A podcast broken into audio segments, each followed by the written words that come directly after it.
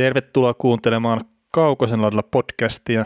Minä olen Veli Kaukonen ja Oksasen Nikon kanssa lähdetään taas tämmöistä valmentajien urapolkuja ja joukkueiden eri drafteja vyöryttää läpi.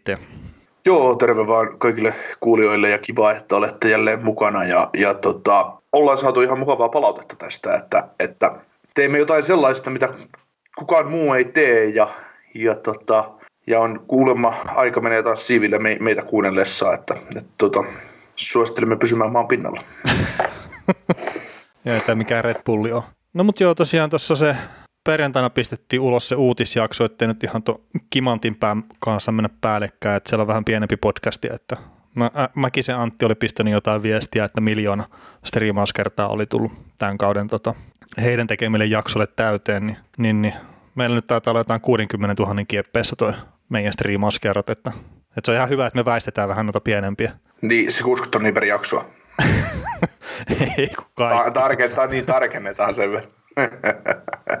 Ei vaan. Tästä tota noin, tuli kiinnitetty huomioon just menneellä viikolla siihen, että Uh, jos meidän kuulijoille ei ole se jotenkin vielä selvänä, niin teimme kaksi vuotta jatkoajalle NHL 65 podcastia ja, ja tota, mä annetaan nyt sen verran mainostusta tuolle, ei se tulee entiselle työnantajalle, mutta, mutta tota, meillä oli kuulijoita esimerkiksi SoundCloudin puolella. Uh, NHL 65 hommassa, niin varmaan viisi kertaa enemmän parhaimmillaan, mitä, mitä näillä meidän nykyisillä jaksoilla, että, että jos teillä on tota, mahdollisuus ja haluatte meitä meitä tota, mainostaa ja haluatte jakaa tietoa meistä mahdollisille vanhoille, ku, vanhoille kuulijoille, jotka luulee, että olemme, olemme kadonneet markkinoilta, niin pankaahan pistäen sanaa, sanaa liikenteeseen ja, ja, ja, ja, jos vaan koette niin, että meitä kannattaa mainostaa ja kuuntelette meitä sillä että näitä juttuja, ja näitä juttuja kannattaisi jollekin muullekin niin kuin tarjolla, että, että kannattaisi kuunnella, niin, niin, niin ei muuta kuin, muuta kuin kertomaan sitten vaan kavereille, että myös meistä.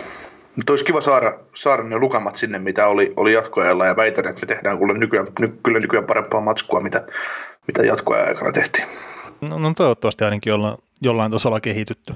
Joo, se, että niin kuin, veli, on, veli on timanttia joka kerrasta toiseen, mutta, mutta, mutta, tota, mutta se taustaääni täällä, niin, niin tota, se saattaa vähän vai, heitellä. En mä nyt noinkaan sanoisi välttämättä. Mutta tota, Columbus, Dallas, Detroit ja sitten Edmonton olisi joukkueet, mitä olisi tässä jaksossa tarkoitus käydä läpi. Ja tota, Kolumbuksesta lähdetään liikenteeseen nyt, niin vähän tuttuun tapaan, että Nikola on taas noista niin valmentista vähän enemmän koppia ja sitten mä ehkä perkaan vähän tarkemmin noita varaustilaisuuksia. Niin, niin, niin. Aloitan niin Kolumbuksen valmentajista.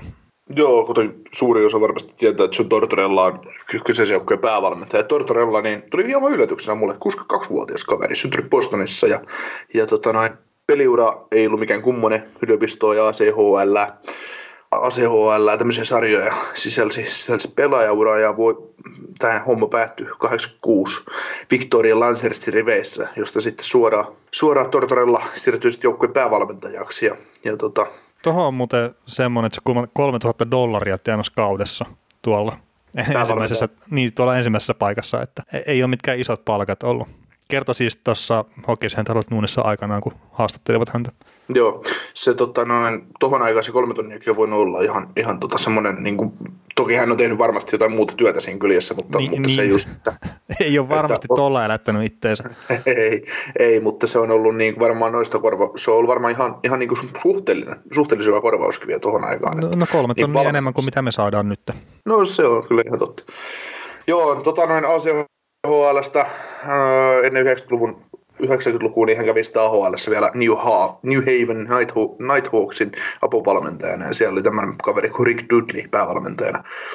8995 välisenä aikana hän toimi Buffalo Sabresin apuvalmentaja ja lähti tämän Rick Dudley mukaan. Sieltä sitten pariksi vuodeksi roster Americansin päävalmentajaksi, eli olitettavasti oli Buffalon varmin tuolloin. Sitten 97, 99, pari vuotta, niin Phoenix Coyotesin apuvalmentajana. Siellä oli Sim Schoenfield oli päävalmentajana. Sieltä sitten tota, noin kaudeksi 99-2000 niin New York Rangersin apuvalmentajaksi ja, ja tota, siellä sitten yleni keskenkauden päävalmentajaksi. No sitten tulikin ensimmäinen pitkä, pitkä stintti NHL, NHLn päävalmentajana Tampa Bay Lightningin vuonna 2000 ja hommat loppu siellä sitten vuoteen 2008 ja, ja tota, voitti Stanley Cupin 2004 keväällä tuona aikana sitten oli pari, pari kertaa USA, USA päävalmentaja MM-kisoissa. Mu, muistamme Ville Koistisen maalin, kun John otti vähän lämpöä. mä en, jotenkin mä en usko, että Tortorella olisi tullut lämpöä mistään. Joo, se oli, Robert S. oli kyllä maalissa silloin ja Ville Koistinen lämäsi viivasta kiekon sivuperikosta läpi reppuun ja se oli ihan hyväksytty maali, vaikka kaikki sen tiesi Meritarantaa myöden, tämä, tämä, tota, nyt, maali ei pitäisi hyväksyä, mutta mä en oikeastaan itse asiassa tiedä, minkä takia se hyväksyttiin se maali silloin, mutta aivan sama. Suomi voitti sen puolivälierä. Öö, Tampa Bay Lightningista New York Rangersin päävalmentajaksi 2008-2013. 2013 oliko Rangers finaaleissa? Vai 2014? Äh. Ei, äh, eikö Tortorella ollut pääva... Ei, kun Alain Vignolt oli päävalmentaja Rangers silloin, kun ne meni finaaleihin. Kingsia vastaan. No. Joo, joo 13-14, niin tota Vigno oli valmentajana. Että... Joo, Rangersissa niin. Joo. niin kun ne vaihtoi päittäin, että vuonna 2013 tosiaan niin, niin tota, päättyi Tortorella uraan New York Rangersissa ja sieltä sitten päittää vaihtavan Vancouverin kanuksiin. Kanuksissa historia kesti yhden vuoden 2013-2014 ja se herätti sitten paljon Oikeastaan se oli se vuosi, mikä on ajanut sen kaiken paskan niskaan, mitä Tortorella nyt, nyt tota noin, mistä se kärsii edelleen. Mä, mä, mä kehtaan väittää se Sedinin vähän väärin peluttaminen ja tämmöinen ja se riohminen, riohminen niin se saattaa, olla, se saattaa olla sitten syytä, minkä takia Tortorella saa paskaa niskaan myös on kehuttu valmentaja. Joo, joo, ja siis on se Kolumbuksessakin tehnyt semmoisia juttuja, mitkä on ärsyttänyt ihmisiä ja, ja näin, mutta että mä luulen, että se nyt on tällä kaudella aika paljon niin kuin korjannut omaa mainettaan. Joo, tosiaan vuosi Kanuksin päävalmentajana ja, ja tota, asui sen aikana ajan Jenkkien puolella, että on niin isänmaallinen mies, että ei, ei, ei suostunut asumaan Kanadassa. Valmensi kyllä, mutta ei suostu asumaan ja kulki siitä pitkän matkan joko kertaa, että onhan Turussakin sellainen kaveri kuin Tamminen, joka ei valmensi Vasa Sporttia, mutta kulki Turusta. Mutta tota, sitten tota, yksi vuosi taukoa ja 2015 vuodesta alkaen niin tuli kesken kauden 15-16 Todd Richardsin tilalle Kolumbuksen päävalmentajaksi. Ja tota, on ollut siitä asti sitten Blue Jacketsin pääjehu, ja onko nyt kolme kertaa ollut pudotuspeleissä? On ne tainnut olla niin joka vuosi jo. Ainakin sen kolme kertaa, en ihan varmaksi mene sitten jokaisesta vuodesta. Se 2015-16 kausi se ei päättynyt kyllä pudotuspeleihin, kun ne aloitti kahdeksalla tappiolla sen kauden, silloin Richardsin alaisuudessa, kun se sai kenkään, niin Torts tuli ah, tilalle. No, joo, joo, joo. Se ei, 16, 17, 17, 18, 18, 19, menikö ne kolme kertaa mukaan putken playereihin? Joo, joo, joo. Ah, okei. Okay. Okei, okay, no niin, ei siinä Joo, eli käytännössä kun kaikilla täysillä kausilla on mennyt pudotuspeleihin. Siinä sitten tota, noin Tortorellan apuvalmentajana toimii Brad Larsen, 42-vuotias kanadalainen, Paul McLean, tunnettu Mursuviksi, Mursuviksi 62-vuotias kaveri, joka oli parhaimmillaan tuossa Ottava Senatorsin päävalmentaja 2010-luvun alussa, muuten ollut pitkälti tehtävissä, ja semmoinen herra kuin Mike, Mike Babcock toi kyseisen, kyseisen kaverin sitten NHL-valmentajaksi, oli Anaheim Ducksin päävalmentaja 2002 ja silloin McLean siirtyi sinne. Öö, oli Anaheim uuden, uudemman reissun sitten tuossa 2015-2017 apuvalmentajana, piti sen jälkeen pikku, pikku taukoa, kunnes tuli sitten Columbuksen apuvalmentajaksi.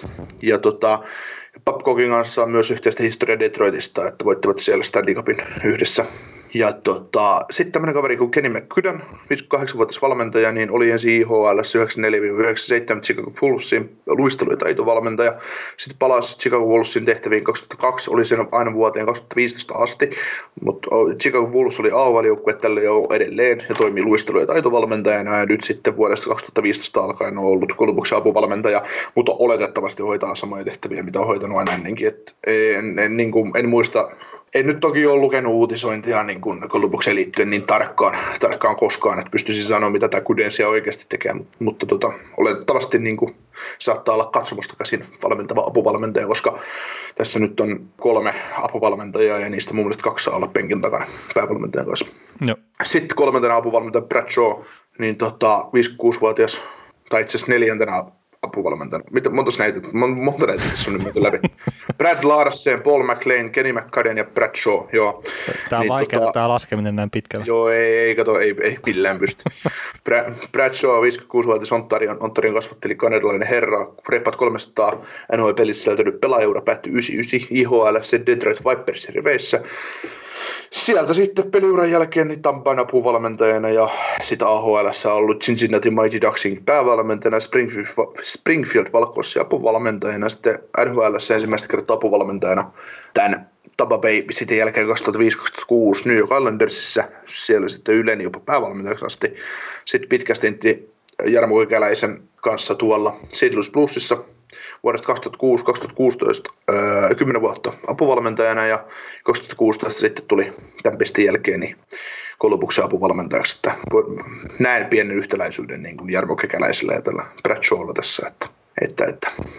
No sehän, sehän voisi olla, että Kekäläinen on 2013 niin siirtynyt tuonne Kolumbukseen, että sehän voi olla, että se on halunnut sitten tuon Bradshawnkin sinne. Joo, ja sen Luissistahan Kekäläinen siirtyi silloin tota 2010 vai 2009 jokareihin GMX. Joo. Et se oli, eihän siinä ollut Jokarit sen Luissi ja Kolumbuksen välissä. Mm, niin, kyllä, kyllä. Joo, mutta semmoinen valmennus, valmennusryhmä ja, ja tota, no tuosta Brad Larsenista, niin ei, hänkin oli, aloitti valmentamistyönsä vasta tota 2010 AHL. Springfield Falcons apuvalmentajana oli pari vuotta apuvalmentaja, kunnes yleni päävalmentajaksi sitten vuodesta 2014 niin asti ollut sitten Kolumbuksen apuvalmentaja. Eli täällä on meritoitunutta kaveria ainakin kolmin, kolmin kerroin tässä joukkueessa. Että, että ihan hyvä valmennustiimi. No kyllä, kyllä. Varaustilaisuuksia, niin Kolumbuksellahan nyt on sillä että vuonna 2000 on aloittanut vasta NHL, niin ei ihan sinne 90-luvun alkuun asti päästä tämänkään joukkueen kohdalla nyt, mutta on nyt toi 15 vuotta, 16, no joo, itse asiassa 16 varaustilaisuutta, niin pystyy sitten katsoa noita, että, että, että mitä siellä on, on tapahtunut. Ja noista niin tota, seitsemässä varaustilaisuudessa ovat onnistuneet varaamaan pelaajia sillä tavalla, että ne on NHL pelannut yhteensä yli tuhat peliä. Ja sitten noista nyt ei ole vielä yli 2000 mennyt mikään, mutta niin varmaan tulee Anteeksi, anteeksi, yhdessä yli 2000 peliä ja sitten tota, toisestakin menee varmaan ihan kohta, että siellä on kolme ja vailla noin 2000 peliä, niin, niin, niin sekin tulee kohta ja yhdessäkään varastilaisuudessa ei ole sitten tuo tuhat tehopistettä tullut täyteen varattujen pelaajien kohdalla ja ihan ei ole silleen niin kuin välittömässä näköpiirissäkään semmoista, että, että olisi tuo tuhat tehopistettä menossa rikki, että, että saa, saa nähdä, miten sen kanssa käy sitten tulevaisuudessa. Joo, Rick, Rick Nash pääsi aika lähelle, mutta loukkaantumiseksi pilas hänen loppuuransa. Ja... Joo, ja sitten, no, no joo, loukkaantumista, että aivotärähdyksen takia se mun muistaakseni lopetti sitten, niin kuin, että ei halunnut tavallaan ottaa enää sitä riskiä, mm. että lähtisi pelaamaan. Mutta oli varmaan pelivuosia, oli kyllä pari-kolme jäljellä vielä siinä mm. vaiheessa, kun aivotärähdykset tuli niin kuin liialliseksi. Niin, kyllä. Mutta tosiaan se Rick Nashin varausvuosi, niin se on lähimpänä sitä tuhatta tehopistettä sitten kokonaisuutena. Nykyistä joukkuetta, jos miettii varastilaisuuksien kautta, niin 08 on Cam Atkinson varattu, 09 David Savard, 2011 sitten Boone Jenner, 2012 Ryan Murray, Jonas Korpisalo ja Josh Anderson, 2013 Alexander Wenberg ja Oliver Björkstrand ja sitten 2014 Sony Milano ja Elvis Merslikins ja sitten vielä 2015 niin Jack Werenski ja Markus Nutivaara.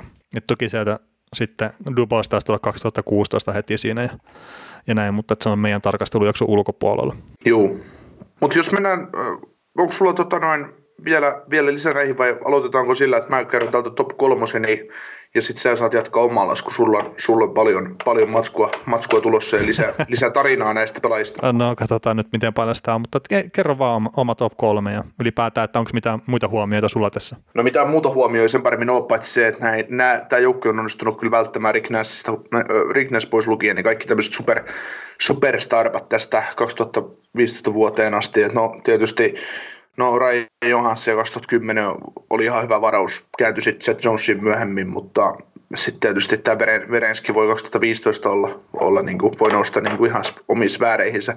Mutta sitten just, että Rick Nash, Derek Brassard, Steve Mason, Jakub Voracek, Cam Atkinson. Siis tässäkin on niin kuin, mietitään supertähtiluokkaa, niin ei, ei täällä ole kuin Rick Nash niin kuin semmoinen. Ja, mm.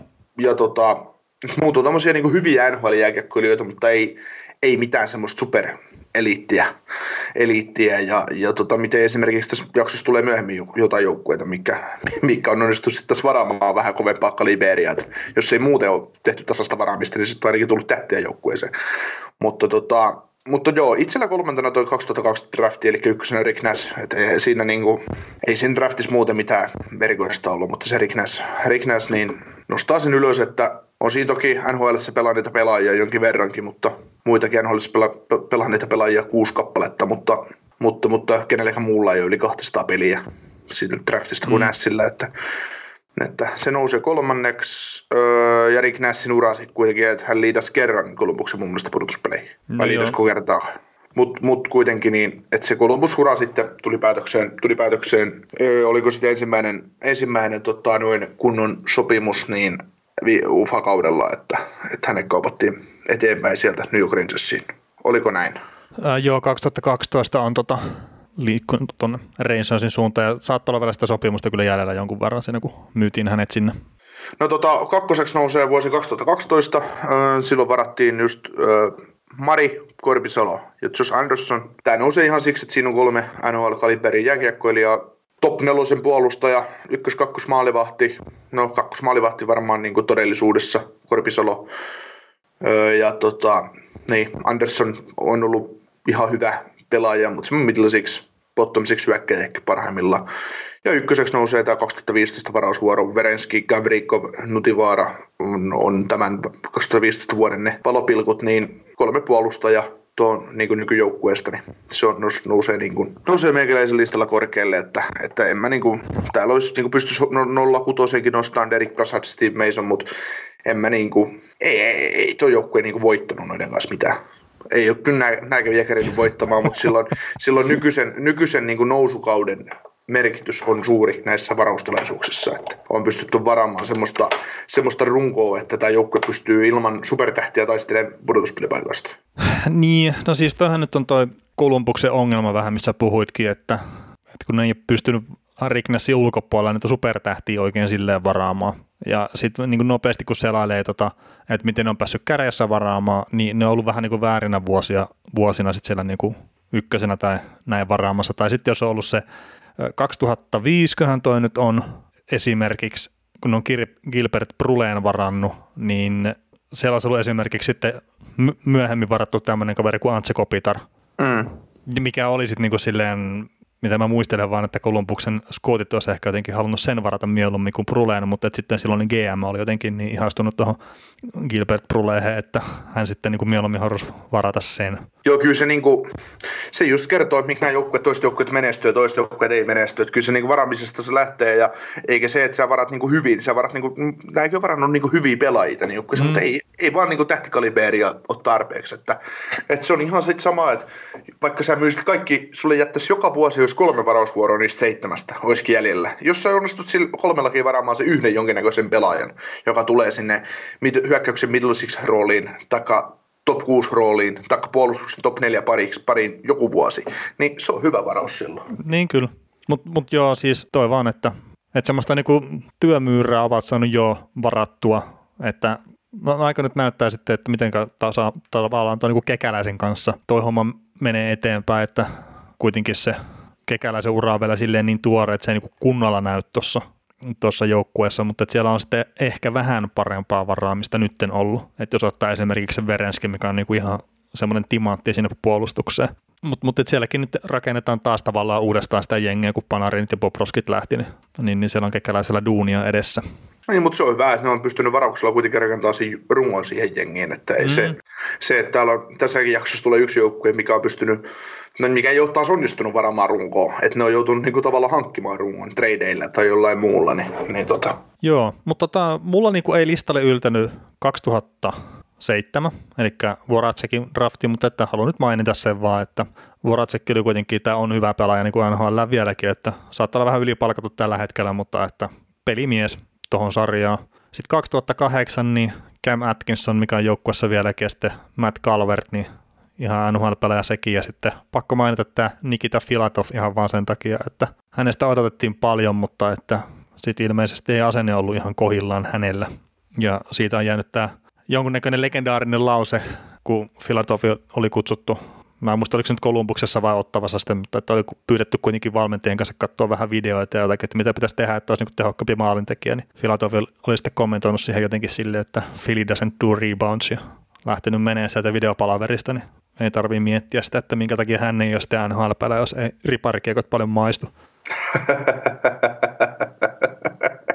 ai ai ai.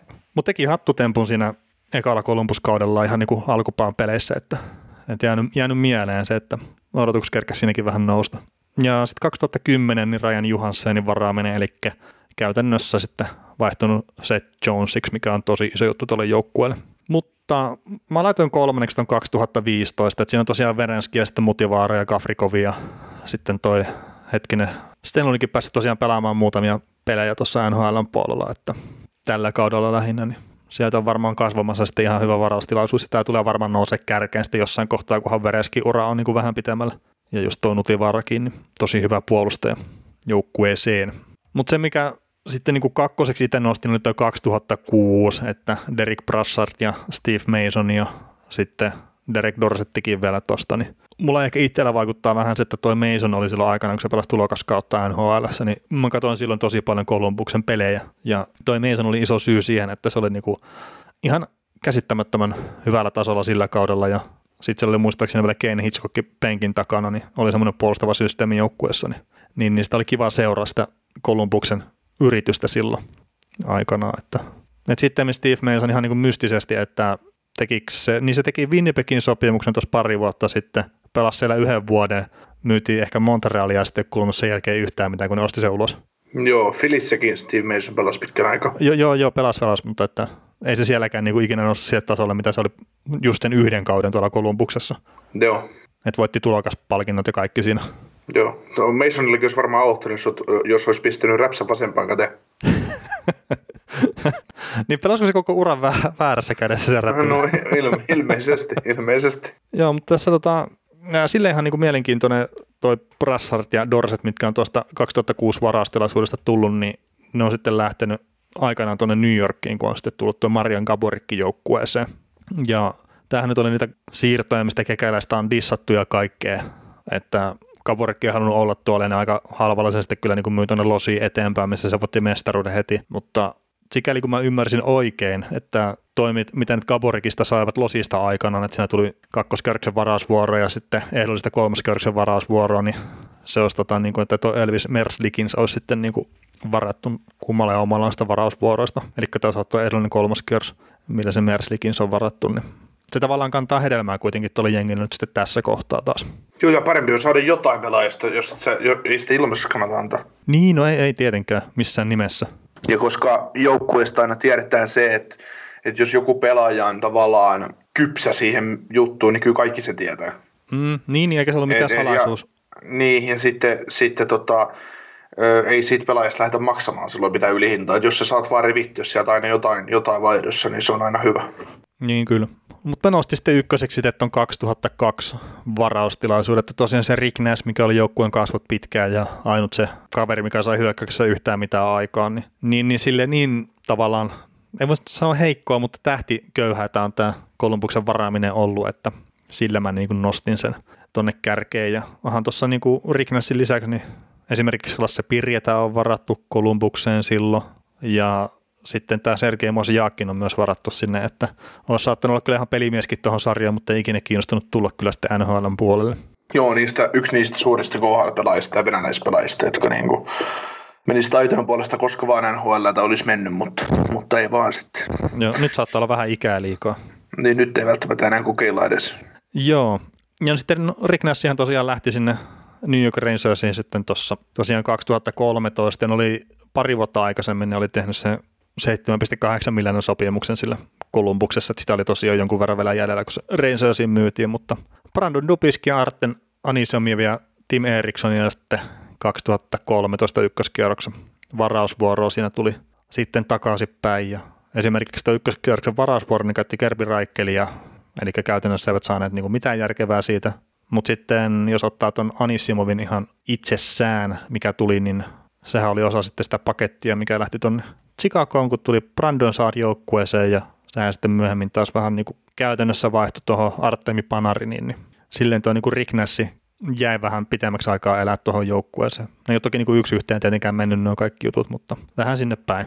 Joo, kyllä se aina niin kuin kannattaa muistaa niin kuin näissä drafteissa ja tradeissa, mitä nämä joukkueet tekee, että, että jos sä kauppaat just, just sun, niin kuin, monelle faneille se on kova paikka, että no niin, nyt lähti, nyt lähti meidän joukkueesta tämä, tämä hyvä tyyppi, siirtyi siirty Kolumbuksesta vaikka, vaikka tota San Joseeseen ja San Jose maksaa siitä kakkosen ja nelosen ja sitten jonkun pelaajan, niin ei, ei, ei ne pikit välttämättä itsessään, vaan ne pikitkin voi olla voi olla sellaisia, että niitä käytetään kauppatavarana jossain seuraavassa kaupassa. Taikka sitten sitä prospektia, mikä sieltä tulee vaihdossa, jotta me saadaan joku uusi pelaaja tähän joukkueesta, mm. joku parempi pelaaja, niin ne on aina isompia kuvia. Ja, ja sitten jos kysytään, että joku, kuka voitti tämän treidin, no yleensä jos Stanley Cupia joku joukkue tähtää ja ne saa sinne hyvän sentterin tai hyvän laiturin joukkueeseen, niin varmaan se joukkue sillä hetkellä. Mutta sitten sitten tota, ja varmaan voittaa, voittaa sen kaupan, jos ne voittaa Stanley Cupin. Mutta, mutta tota, sitten taas, että jos se ei voita Stanley Cupia, kaikki menee vähän puuta ja sitten se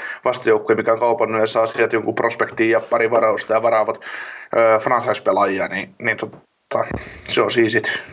Niin. Mutta toisaalta eihän, niin kuin, eihän näissä varaustilaisuissa tai näissä trade ja muualla, niin eihän siellä mikään top 5 pikit koskaan liiku, paitsi San Joseen kohdalla, mutta, mutta ei, ne, ne, on, ne on omalla paskuudellaan antanut mahdollisuuden sille, että, että tota. Joo, ja siis on muuttunut tämä tilanne niin kuin ihan tässä viime vuosina, että sanotaan vielä kymmenen vuotta sitten, niin ei välttämättä ollut niin tiukassa ne korkeatkaan varausvuorot. että nyt jengit pitää näistä tiuk- tiukemmin kiinni kuin aikaisemmin. Et, et, ei siinä. Ja tosiaan niin kuin Rick teki, että tuo Brandon Dubinski on todella niin kuin hyvä pelaa Kolumbukselle pitkään, että okei, nyt alkaa kroppa varmaan olla aika finaalissa, mutta jo ihan pelkästään se, että mitä se niin kuin teki Sidney Crosbylle ainakin y- yksissä pudotuspeleissä, ne taisi niin kuin, Dubinski taisi ajaa Crosby niin kuin hulluuden partaalle sillä omalla rottamaisella pelaamisella ja olisiko, nyt en ole ihan varma, mutta saattaa olla seuraavana vuonna peräkkäin niin kuin uudestaan se sama, niin, niin, niin se, oli, se oli hyvä pelaaja ja sitten tosiaan, että se tavallaan Panarinikin niin kuin pystyy liittämään tuohon ja ja näin, niin kyllä sieltä niin kuin Kolumbuskin on saanut sitä hyvää, vaikka se niiden kasvot lähti silloin menemään.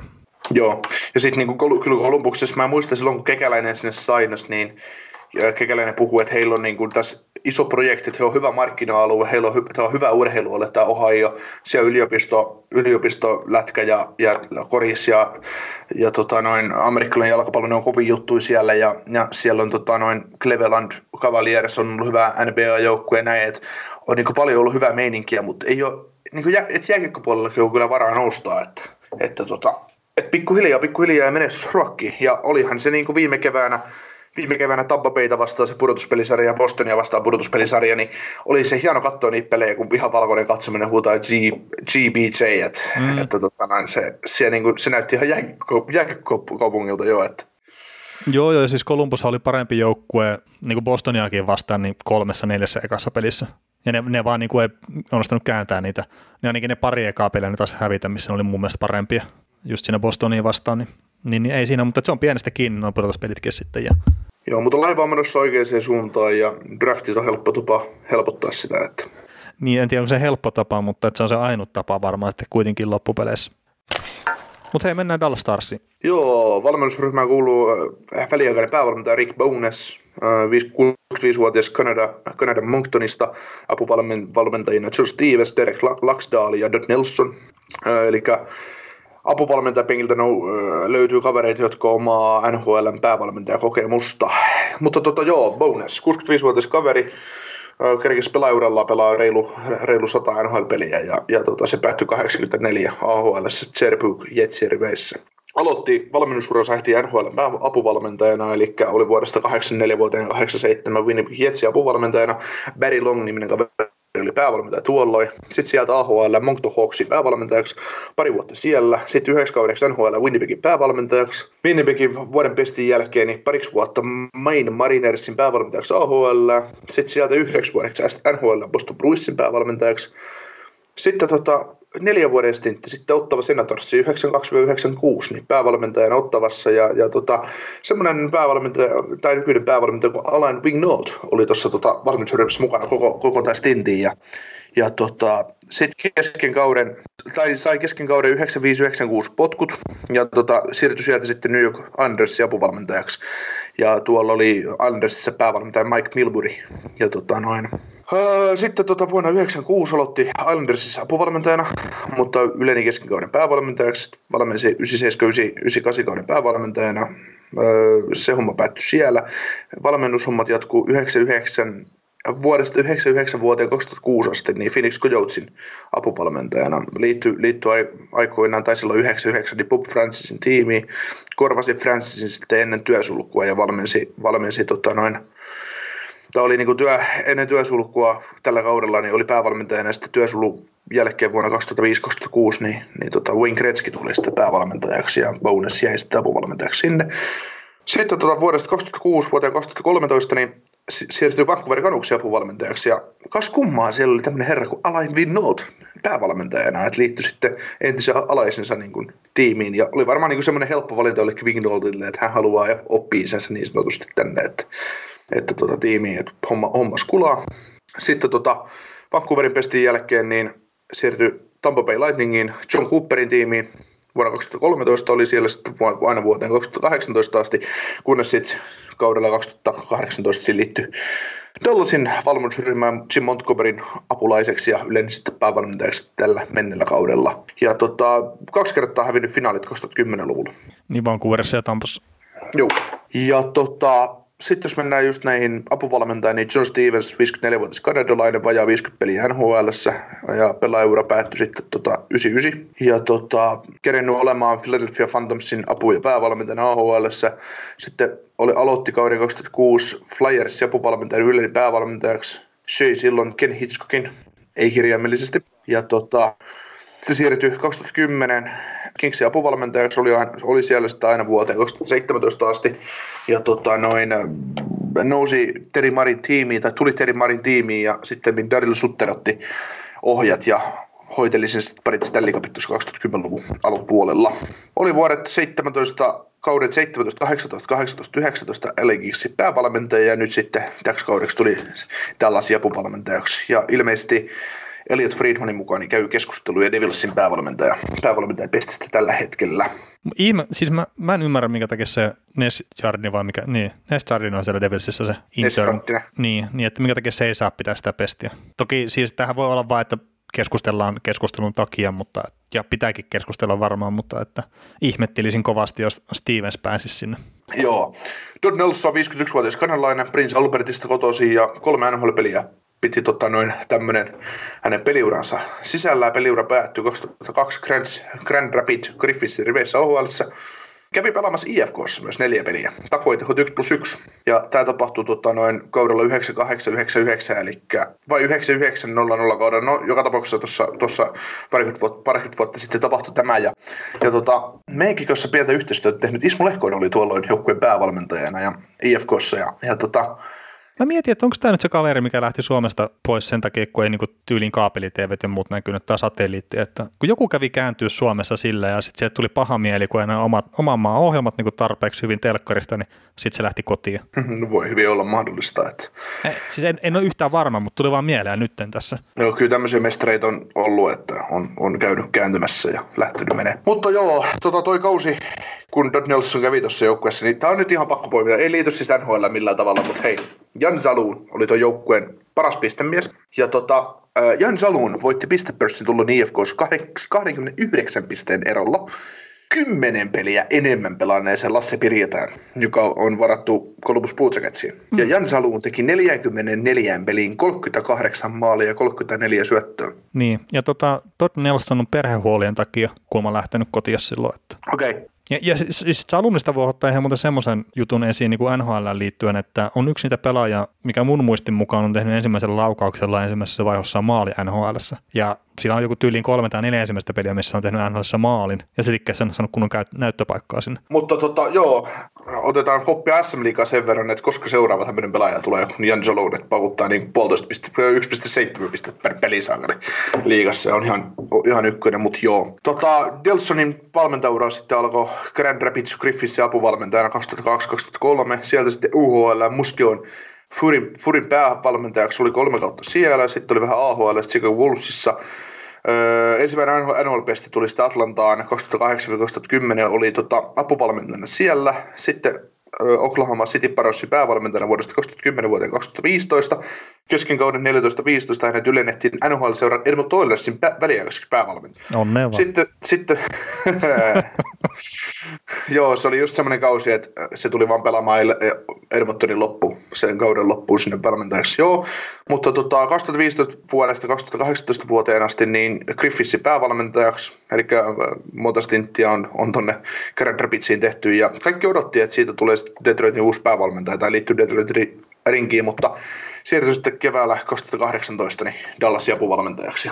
Ja tota, on ollut siellä ja oletetaan, että ei kyllä kauaa siellä tule olemaan, että joku NHL-joukkue tulee ja poimii hänet sitten päävalmentajaksi johonkin muulle. Että pidetään ihan kovana kaverina.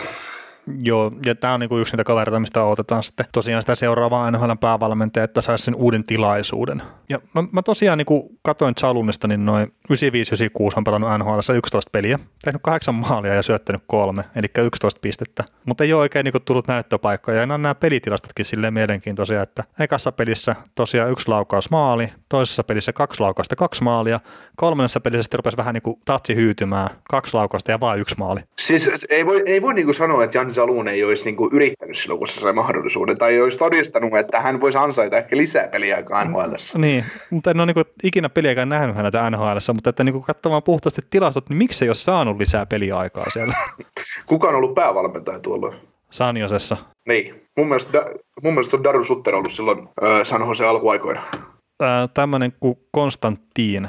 Kevin oh. Konstantino on ollut ilmeisesti tuossa niinku ihan aikoilla Salonen vuosilla, mutta on se Sutterikin ollut siellä pyörimässä sitten niinku myöhemmin. Mutta joo, nykypäivänä, jos sä tuut tota noin NHL ja pelaat haja, hajanaisesti 11 peliä ja 11 pistettä, niin kyllä sulle annetaan yleensä peliaikaa vähän lisää sen jälkeen. No vois kuvitella, joo. Vaatimustaso on ollut kova. No ei mahu, kato. Kahdeksan maalia vaan. Mm.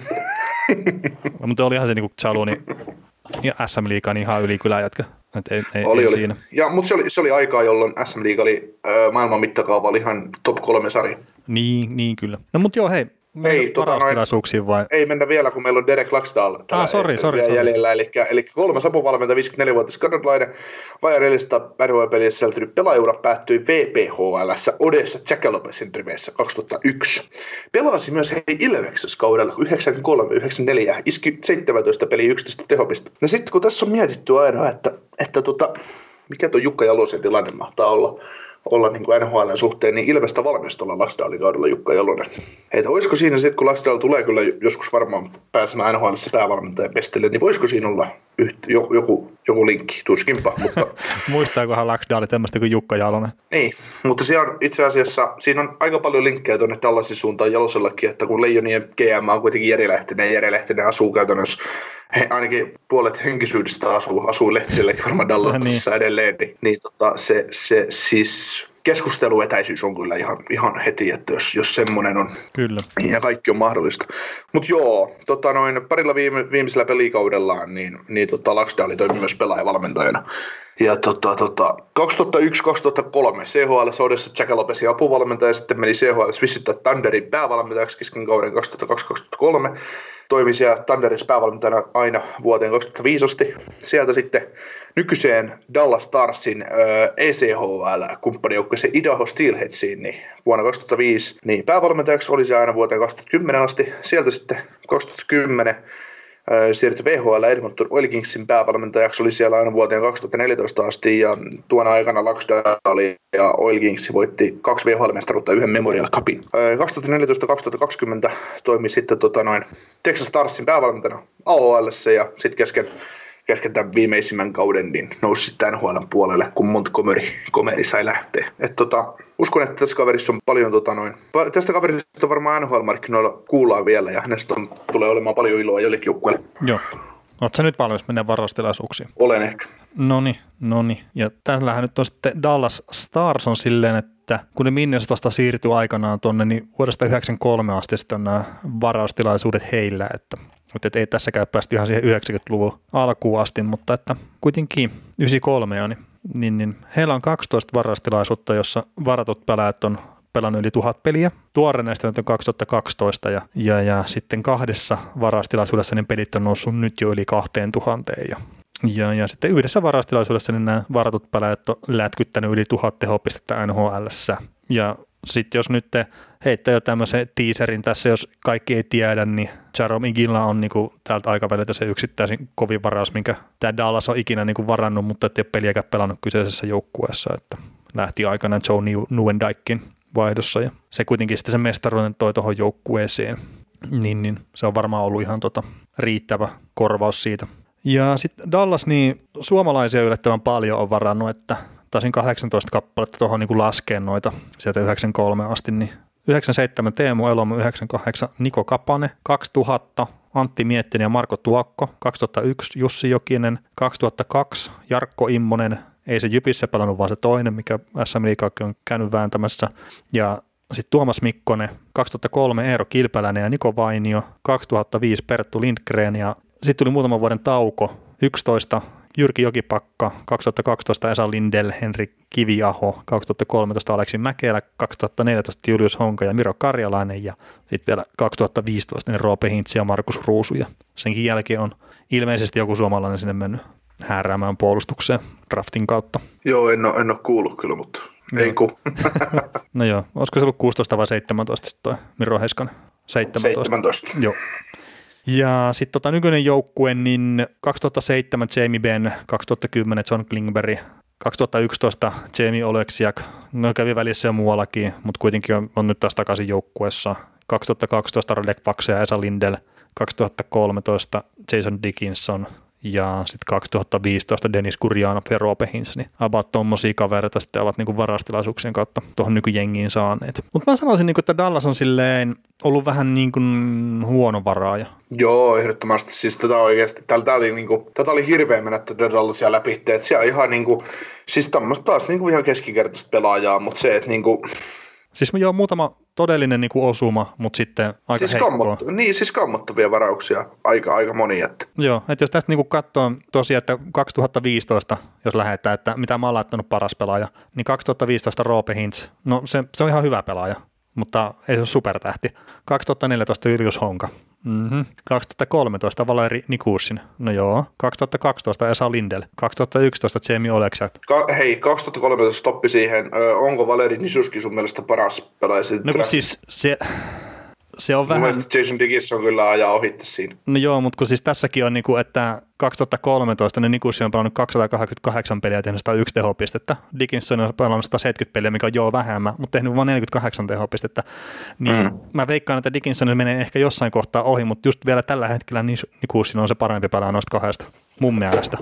Mutta sitten 2010 Klingberg, 2009 Riley Smith, 2008 Philip Larseni, no sitten tulee Jamie Benn 2007, mutta sitten heti sitä ennen, niin 2006, niin Richard Packman maalivahti. Niin onpa kumma, että tämä nyt ei kuitenkaan sitten säänikapista taistele tämä jengi niin kuin ihan tosissaan. Joo, siinä on monet, monet syysä ja ny- nykyään viime vuosina niin Jim Nill on saanut siitä paskaa niskassa fanien puolesta, että ne marinoi liian kauan noita junnuja AHL. Ja Jim Nillhän on tunnetusti niin Detroitin uppipoika, niin, tota, mm.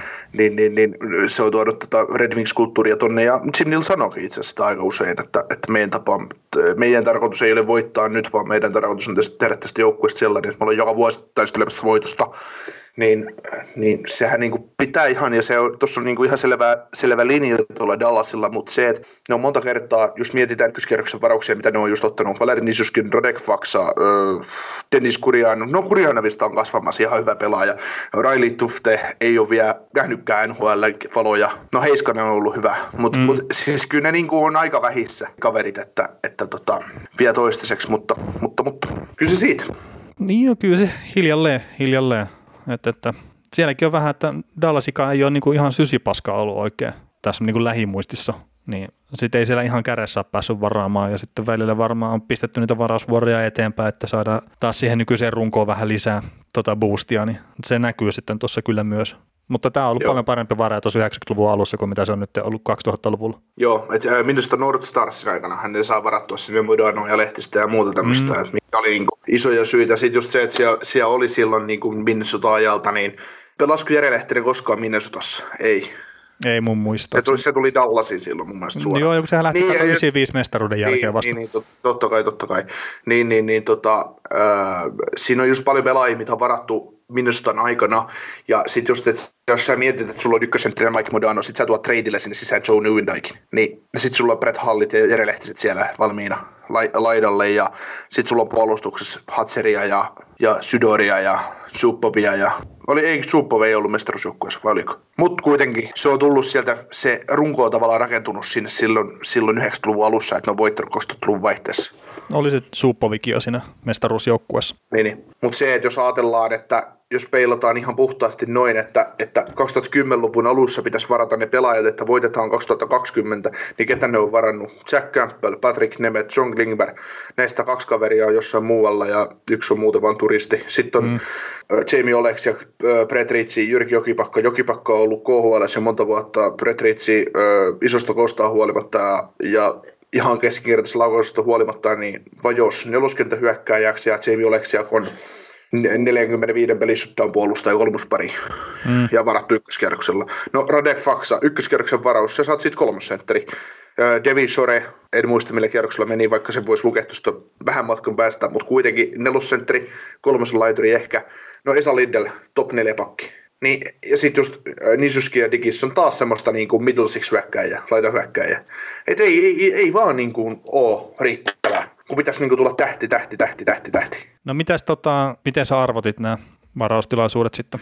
Joo, no mullahan, mullahan on humoristinen ykkönen tässä, tässä tota, totta kai, että mä, mä, mähän on nostanut tämän vuoden 2006 ehdottomasti Dallas Starsin vuodeksi, jolloin ne on tehnyt kovimman varauksen. Ne varas ykköskierroksella numerolla 27 tämän puolustaja Ivo Wisniewskin, joka sitten kääntyi treidillä Kari, Kari Lehtoseksi, että, että tota, he sai elitti ykkösmaalivahdin siihen joukkueeseen, lopetetaan nyt tämä paska ja tähän pisteeseen. Se Wisniewskinkin piti joskus olla tota, kiekollinen puolustaja, mutta ei tainnut ihan ikinä olla. Joo, mä, mä hämmennyt, että hän pelaa KHL ja Spartak Moskova nykyään, että olen nähnyt hänen pelaavan niin jälkeen, mutta en ole osannut yhdistää, koska nyt Wisniewskiakin on sitten ihan, ihan riittävästi NHL mm. jääkiekkomaailmassa. Mutta joo, jos tota nyt mä tästä kolmosesta lähdetään liikenteeseen, niin pakko mun 2012 nostaa. Se on nyt kääntynyt sellaiseksi. Radek Faksa ja Lindel, niin no Lindel on huippupuolustaja. Faksa on ihan hyvä kolmos siis just mitä ollaan monta kertaa meidänkin podcastissa puhuttu, että voitaisiin puhua selkeästi, jos pelaisi paremmassa joukkueessa, saisi vähän enemmän kiekkovastuuta. Tämä on niin kuin, siis tosi hyvä shutdown sentteri ja mm. pystyy, pystyy pelaamaan hyvin, hyvin vastaan, mutta puoli jää vähän vajaaksi, että, että ehkä hän joskus, joskus siihen kasvaa paljon kärsinyt loukkaantumista urallaan, mutta kuitenkin niin kuin, ihan hyvä kolme pelaajaa draftettu tähän jengiin. Niin, tai no ei Sore siellä nyt enää ollut, että siirtyi Anaheimiin vaihdossa Öö, oli koko Gogliano-kauppa. Gogliano-kaupasta taisi joo mennä. Mutta joo, kakkoseksi vuosi 2007, vaan siksi, koska Jamie Benn ja yksi Artrostrofi, että, että tota, Jamie Benninkin vitos kutoskierroksen varaus taisi olla, vai vitonen vai seiska. En nyt ihan varmaksi muista, milloin Jamie Benn on varattu, mutta tämä taas kertoo siitä niin kuin huonosta varaamisesta, että ne ei ole onnistunut varaa mitä järkevästi, ne saa hirveällä tuurilla Jamie Bennin pois sieltä mm. viimeiselle kierroksella napattua. Vitoskierroksella. Napattua, että Jamie Bennistä niin, Jamie Bennistäkin on puhuttu sitä, että hän pelasi Kelowna Rocketsin vai Vancouver Giantsin riveissä jommassa kummassa sieltä. Se Vancouverin seudulta hän on kotoisin. Että mitä Vancouver Canucks on voinut missata hänet kun pitäisi niin kuin nähdä kaikki pelit ja tietää ihan tasan tarkka. Et siinähän on puhuttu, että hänen pieni kokonsa oli yksi ongelma. Silloin hänestä sitten hänelle tuli kasvupyrähdys ja hän kasvoi isokokoiseksi voimahyökkääjäksi, mutta sitä epäiltiin. Sitten tota, ykköseksi nostan tuon vuoden 2015, että Kurjanov ja Hintz, niin siinä on tulevaisuuden tulevaisuutta top 6 hyökkäyksen kaksi palasta, että että tota, Hitsi kohdalla tuli tämmöinen pikku yllätys mulle, että kattelin kokoonpanoja, että Hitsi olisi 191 senttiä pitkää paineen 100 kiloa, niin tota, ää, no se pituus voi ehkä just olla, mutta se 100 kiloa, niin mä en, mä en kyllä ihan allekirjoita sitä. Ei Hitsi näytä niin isolta että se olisi mm. 100 kiloa. Mutta toisaalta, että jos 190 senttiä pitkä kaveri, niin tota, jos se painaa alle 90 kiloa, niin sitten se näyttää anorektikolta.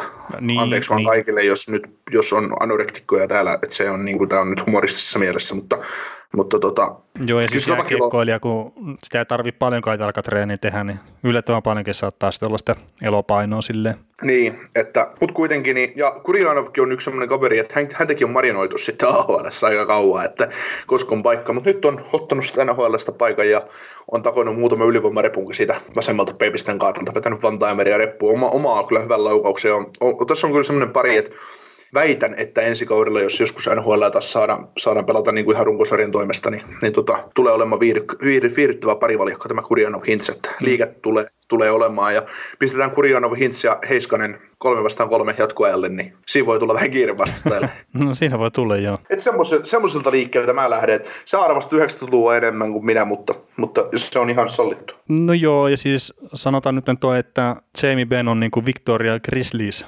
BCHL-joukkueesta varattu aikana, että Kelvin Rocketsin menee sitten niin kuin varauksen jälkeen pelaajille kyllä VHL. Oh, Okei. Okay. Että, että se saattaa niin kuin selittää sen, että ei ole Vancouverissa ollut tutkalla ihan vielä tuo kyseinen kaveri. Mutta eikö Victoria Grizzlies siinä ihan... En minä tiedä, kunhan nyt sanoin vaan, että se saattaa selittää jotain. Mä yritän antaa niille jonkun niinku autin, mutta... Joo, mä kaivan sen puhua. No mä yritän puhua jotakin. Mutta joo, tota, itsellä oli silleen, että listalle ei päässyt, mutta mainitsin kuitenkin 93 Jamie Langenbrunner. Ihan huikea pelaaja ollut parhailla ja oli mukana siinä mestaruusjoukkueessa myös ja taisi olla yksi parhaita maalintekijöitä pudotuspelien aikana. Ja voitti sitten myöhemmin Devilsissäkin taas voittaa pari Stanley Cupia, niin, niin, niin, oli kyllä silleen niin kuin iso pelaaja 90-luvulla, ei tietenkään supertähti, mutta hyvä, hyvä kaveri. Ja 97 niin Brendan Morrow ihan vaan sen takia, että se oli pitkään Dallasin kasvot. Tai mulle niin kuin omalla tavallaan Brendan Morrow on vieläkin Dallas Stars. Ja sitten tota 2003 niin ihan vaan sen takia, että Louis Eriksson on varattu silloin ja sitten enemmän tai vähemmän Louis Eriksson on vaihtunut Tyler Seguinin, mikä on niinku iso juttu taas tällä hetkellä Dallasille. Ja sitten 2012 niin Lindell ja Faxaa silleen, että pakko vaan mainita vielä tässä, niin kun mennään näihin top kolmeen. Ja itse niin nostin kolmanneksi 2005, että Matt Niskan ja James Neal, niin siinä on kaksi pelaajaa, mitkä on tehnyt pitkä uran NHL ja, ja vieläkin pelailevat. Ja ovat myös lähteneet samassa diilissä joukkueesta pois, että Pittsburghin ovat jostain syystä Dallas on myynyt molemmat kaverit tuossa 2011 helmikuussa ja Alex Koligoski ovat saaneet sinne tilalle, mikä oli hyvä puolustaja niille kyllä, mutta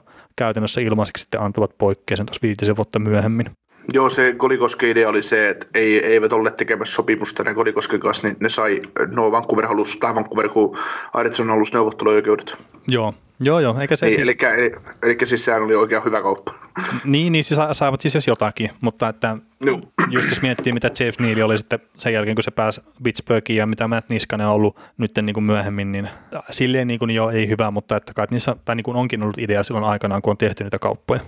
Joo, siinä oli tota, mun mielestä Matt Niskanen ja James Neal oli jossain pienessä ongelmapelaajien maineessa Dallasissa, että siinä on ollut syy, minkä takia heitä on haluttu siirtää eteenpäin. Et itsekään en niin kuin, ymmärrä sitä kauppaa, kauppaa, mutta joku on mun mielestä perustellut mulle sen niin, että, että siinä oli jotain, jotain, jotain ongelmaa. Hmm. Niin, niin kyllä. Ja Kolikoski oli oikeasti hyvä puolustaja Starsille, niin, niin eipä siinäkään mitään ihmeitä. Joo, mutta muistan Kolikoskesta myös sen, että hän pelasi John Glimberin kanssa ykköspakkiparissa Dallasin, Dallasin pudotuspeliradissa 2016, ja tota, sieltä tuli yksi semmoinen sen Louis Bluesin tasoinen jääkiekkojoukkue, kun nämä pelasi isoja minuutteja Kolikoski ja Klingberg näiden ykkösheppoja vastaan, niin voit sitten kuvitella ja voi kaikki kuulijat kuvitella, mitä tapahtuu, kun sieltä tulee Tarasenkot ja kumpparit ja pistää nämä tämän pakkiparin nippuun, että kun Klingberg ei kuitenkaan mikään maailman, maailman paras oman paluuta on, niin sitten kun sä pistät siihen tuon Hepposen Kolikoski vielä kaveriksi niin kuin kuittailen Klingbergin virheitä, niin se ei ehkä ole ihan maailman paras, paras tota, noin, toimia, mutta kiekollisesti oli hyvä pakkipari, ei sinne mitään, mutta, mutta sitten kun pitäisi pystyä pelaamaan vähän jotain puolustussuuntaankin, niin se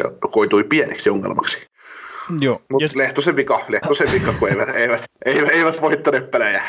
No, se nyt senkin vika. Mutta tota, sitten mä nostin kakkoseksi tuon 95 varaustilaisuuden, että Jerome Ginla, niin kuitenkin se yli 1500 peliä NHL ja 1300 pistettä. Ja palkintokaappiinkin vaikka minkä näköistä pystiä tuli, paitsi harttia ei tullut silloin 0102 kaudella, kun voitti vain pistepörssin ja maalipörssin ja, ja pelaajat arvosti parhaaksi pelaajaksi, mutta että toimittajat ei voinut arvostaa, kun ei tuota Gallagheria päässyt pudotuspeleihin. Harttia ei saanut sitten sillä kaudella, mutta mutta ei tosiaan ikinä pelannut peliäkään Dallasissa, mutta Joe Newendijkin kautta niin se tota, kuitenkin toi Dallasille omalla tavalla sen mestaruuden ja, ja, ja se ikinä on ikoninen pelaaja NHL, niin ihan sillä niin kuin nosti sen tuohon ylös.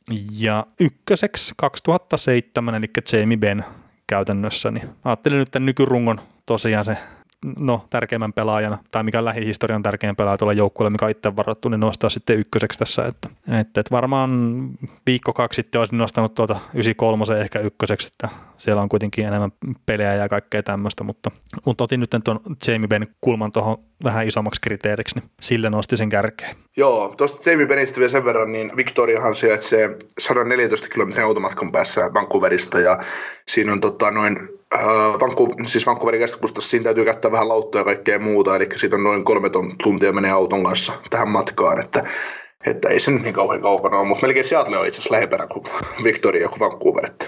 No joo, ja sitten jos kolme tuntia tarvii käyttää, että pääsee kiekkopeliin, niin itse jättäisin kyllä matkan tekemättä. niin, niin, mutta tuossa on tuo lauttamatka, se voi no kestää niin. omana Niin, niin. mutta, mutta se, se, se, tosiaan, jos yhteen suuntaan pitää matkustaa koko päivä, niin Ei ehkä ihan junnukiekkoa viittis lähteä sen takia. Niin, Vancouverista katsomaan. niin. Joo. Mutta onko Dallasista vielä jotain, mitä haluat tota mainita? Ei ole mitään muuta kuin se, ei ole mitään muuta kuin se että kuunnelkaa kaikki meidän jaksot uudestaan, niin ymmärrätte, minkä takia saattaa tulla tämmöistä pientä katkeruuspuskaa tähän lehtoseen liittyen. niin ihan kaikki, mitä me ollaan jatkoaikaakin tehty. Ei niitä jaksoja joku varmaan 150, että mangas kunnia. Mutta alusta asti ne ei ole niin pitkiä mitä nykyään. No ei, ne on lähtenyt nyt vähän laukalle jotenkin. Mutta joo, hei, Detroit Red Wings. Red Wingsin päävalmentaja Jeff Blashill, kuusivuotias Michiganin kasvatti ja, ja tota, sitten siinä on apuvalmentajana Dan Bilesma ja, ja, ja, ja, ja Doug Honda. Sitten Adam Nightingale. Eli siellä on ihan pätevä apuvalmentaja, ainakin Dan Bilesman, Bilesman tota noin, äh, kohdalla. Mutta mitä tulee tuohon tuohon, tuohon, tuohon Jeff Blashilliin, niin kuusivuotias pelaaura päättyi jo yliopistossa neljännen vuoden jälkeen vuonna 1998 siellä sitten hän, hän kävi tota, noin Ferry State Universitya, Universitya ja meni sinne sitten apuvalmentajaksi, apuvalmentajaksi. päävalmentajana oli tämmöinen kaveri kuin Bob Daniels, oli vuodesta 1998 vuoteen 2002 siellä. Sitten siirtyi sieltä Miami Universityin apuvalmentajaksi. Oli vuodesta 2002 vuoteen 2008 kyseisessä, kyseisessä yliopistossa Ohiossa siis apuvalmentajana. Tämä päävalmentajana oli tämmöinen kaveri kuin Enrico Plasi, jolla oli sitten tota, noin yksi NCAA-mestaruus. Sieltä sitten Junnukiekon puolelta niin jatketaan Junnukiekkoon 2008-2010 USHL-joukkue Indiana Acein päävalmentaja GM. Sieltä sitten Western Michiganin päävalmentajaksi vuonna 2010-2011 täksi kaudeksi. Ja tota, noin tosta jengistä, niin Danny, Di, Danny Di Kaiser on ainut tota, noin NHL, NHL vakiopelaaja tuosta, tuosta porukasta, mitä Blashille valmensi, että ihan tuttu kaveri. Löytyy nykyisestä Red Wings rosterista. Sieltä sitten apuvalmentajaksi kaudella 11-12 Red Wingsiin. Babcock oli muun muassa tota, noin päävalmentaja ja Bill Peters oli apuvalmentaja. Sitten tota, AH, sieltä AHL Grand Rapidsin päävalmentajaksi. Oli kolme vuotta siellä, eli tätä perusmarinointia, mitä tapahtuu Detroitissa. Ja sieltä sitten 2015 NHL, NHL päävalmentajaksi. Ja tota, tota, kun Babcock lähti Torontoon ja, ja tota, tänä aikana vuodesta 2015 alkaen, niin Blas Hill on ollut sitten kolme vuotta kolmella eri kaudella niin USA päävalmentaja kisossa johtuen varmaan siitä, että Red Wingsillä kauheasti ollut asiaa playereihin.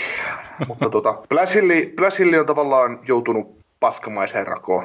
Että, on, joo. Et, et, et, marinoitu omaa paikallista miestä niin sanotusti ja odotettu, että on se kaveri, joka jatkaa Babcockin työtä ja, ja vie tätä joukkuetta eteenpäin, mutta kun et, paljon on keskusteltu, itsekin olen sitten sanonut, että, että ensimmäisenä Plässillä saa kenkään, kun Weiserman tulee taloon, mutta kun sopimus on vuoteen 2021 asti jäljellä, eli ensi kausi vielä, niin mikä järki jollain Weisermanilla on potkia Plässilia pois tuolta? Mm. Maksaa turhaa vaan palkkaa jollekin niin kuin, turhaan maksaa palkkaa kaverille, joka ei ole edes joukkueessa. Et, et se, että Blassil, jos sinne tuotaisiin joku toinen päävalmentaja, niin Detroit olisi 28 ensi kaudella. No ei välttämättä muuttuisi yhtään mitään. Että niin, et siis ei se on sillä huono ole- joukkue vaan ihan yksinkertaisesti ja siitä ei kukaan ottaisi niinku välttämättä enempää irti. Niin, ja siis saattaisi semmoisen pienen piristysruiskeen tuoda, mutta tosiasiassa se, että sit kun pelattaisiin enemmän taas pelejä ja todellisuus tulee ilmi, niin ne on taas ihan pahnen pohjimmaisia, että Tietysti jos muut joukkueet pystyisivät pelaamaan huonommin vielä kuin Detroit, niin siinä tapauksessa joo. Mutta joo. Tota, ja luulen siis tosiaan, että Blas Hill vielä valmentaa sopimuksen loppuun. Taikka sitten just trade deadlineilla saa kenkään ja tulee sitten loppukaudeksi joku, Dan Balsman nostetaan päävalmentajaksi loppukaudeksi, että teen nyt tälle joukkueelle mukavasti jotain, annetaan faneille ymmärtää, että no niin, että nyt me, nyt, nyt, nyt me lähdetään taistelemaan, että me ollaan valmiit sitten syksynä, kunnes sinne on taas tullut joku toinen valmentaja. Mutta joo, ää, Dan Balsma 50 vuotta syksyllä täyttävä Michiganin kasvatti hänkin, ja tota, siellä on sitten pitkä ura, ura kanssa, että tota, reilun 300 pelin NHL, NHL-pelin pelaajaura päättyi sitten 2004 Anaheim Ducksin riveissä. Muistatko semmoista pelaajaa kuin Dan Balsma. En muista, mutta on tämä niinku tullut ilmi aikaisemminkin noissa podcastissa, mitä on kuunnellut, että on Daxissa pelannut. Joo, aloitti valmennusuran 2004-2005 Cincinnati Mighty Ducks apuvalmentajana. Brad Shaw oli silloin päävalmentajana tuossa joukkueessa. Sitten 2005-2006 NHL New Calendarsin apuvalmentajaksi Brad Shaw oli tuollakin päävalmentajana. Brad Shaw vei, vei sitten omia, omia kytkäksiä mukanaan. Sitten tota vuodesta 2006-2009 asti Disparis Scranton Penguinsin apuvalmentajana yleni kesken kauden 2009-2008 2009 päävalmentajaksi. Ja tota, oli alkuus niin Dodd Richardsin apu, apuvalmentajana ja Jack Fletcher oli, eli nykyinen Flyersin GM, niin oli Wilkes-Barre Scranton Penguinsin GM tuolloin. Sitten tota, noin kesken, kesken kauden 2009 niin yleni AHLstä niin tota, NHL joukkue Pittsburgh Penguinsin päävalmentajaksi ja taisi olla voittaa mestaruuden heti 2009. Joo, Joo voittivat heti siinä. Eli, kuul, niin, eli kuuluu tähän, tähän tota, Penguinsin taikaan, että että voitetaan, voitetaan, vaihdetaan valmentaja äsken kauden ja voitetaan heti mestaruus. Samoin kävi Mike Sullivanille. Joo, Salivanin kanssa taika jo, kesti toisenkin vuoden. Ei hävinnyt pudotuspelisarjan pudotuspelisarjaa saakeli ensimmäisellä kahdella kaudella. Mutta joo, sitten tota, Biles oli aina vuoteen 2014 asti Pingvissin päävalmentaja menetti ilmeisesti naamansa siellä aika pahasti, että se oli semmoinen tasainen purtaja Pingvissi siinä sitten.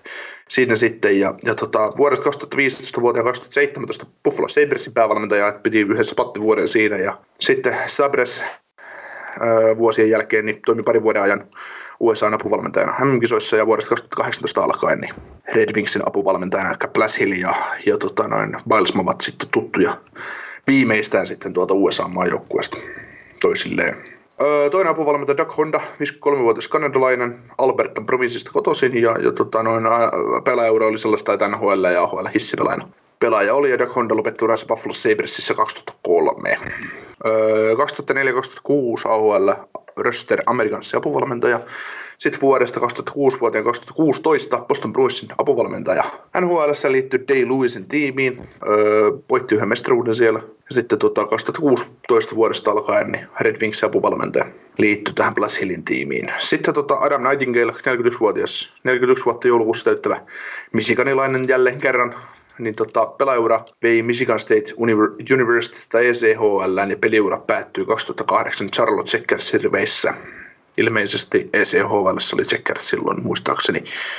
Ja tota, vuodesta 2010 vuoteen 2014 NCAassa yliopistossa niin Michigan State Universityn jääkiekkopuolen johtaja. Sieltä sitten tota, Junnu jääkiekkoon, eli tähän Bantam-sarjaan, eli tähän, tähän mikä on niin ennen USHL ja ennen näitä Canadian Hockey Leaguea, eli näitä 4-15-vuotiaita poikia valmentamaan. Oli tämmöisen joukkueen kuin Shattuck St. Marysin päävalmentaja. Ja siellä pelasi sellainen pelaaja kuin Oliver, Oliver Wallström hänen alaisuudessa. Että sieltä on semmo, se, semmoista kaveria valmentanut. Ja New Wallströmihän on New Andersin ykköskerroksen varaustusta parin vuoden takaa mun muistaakseni.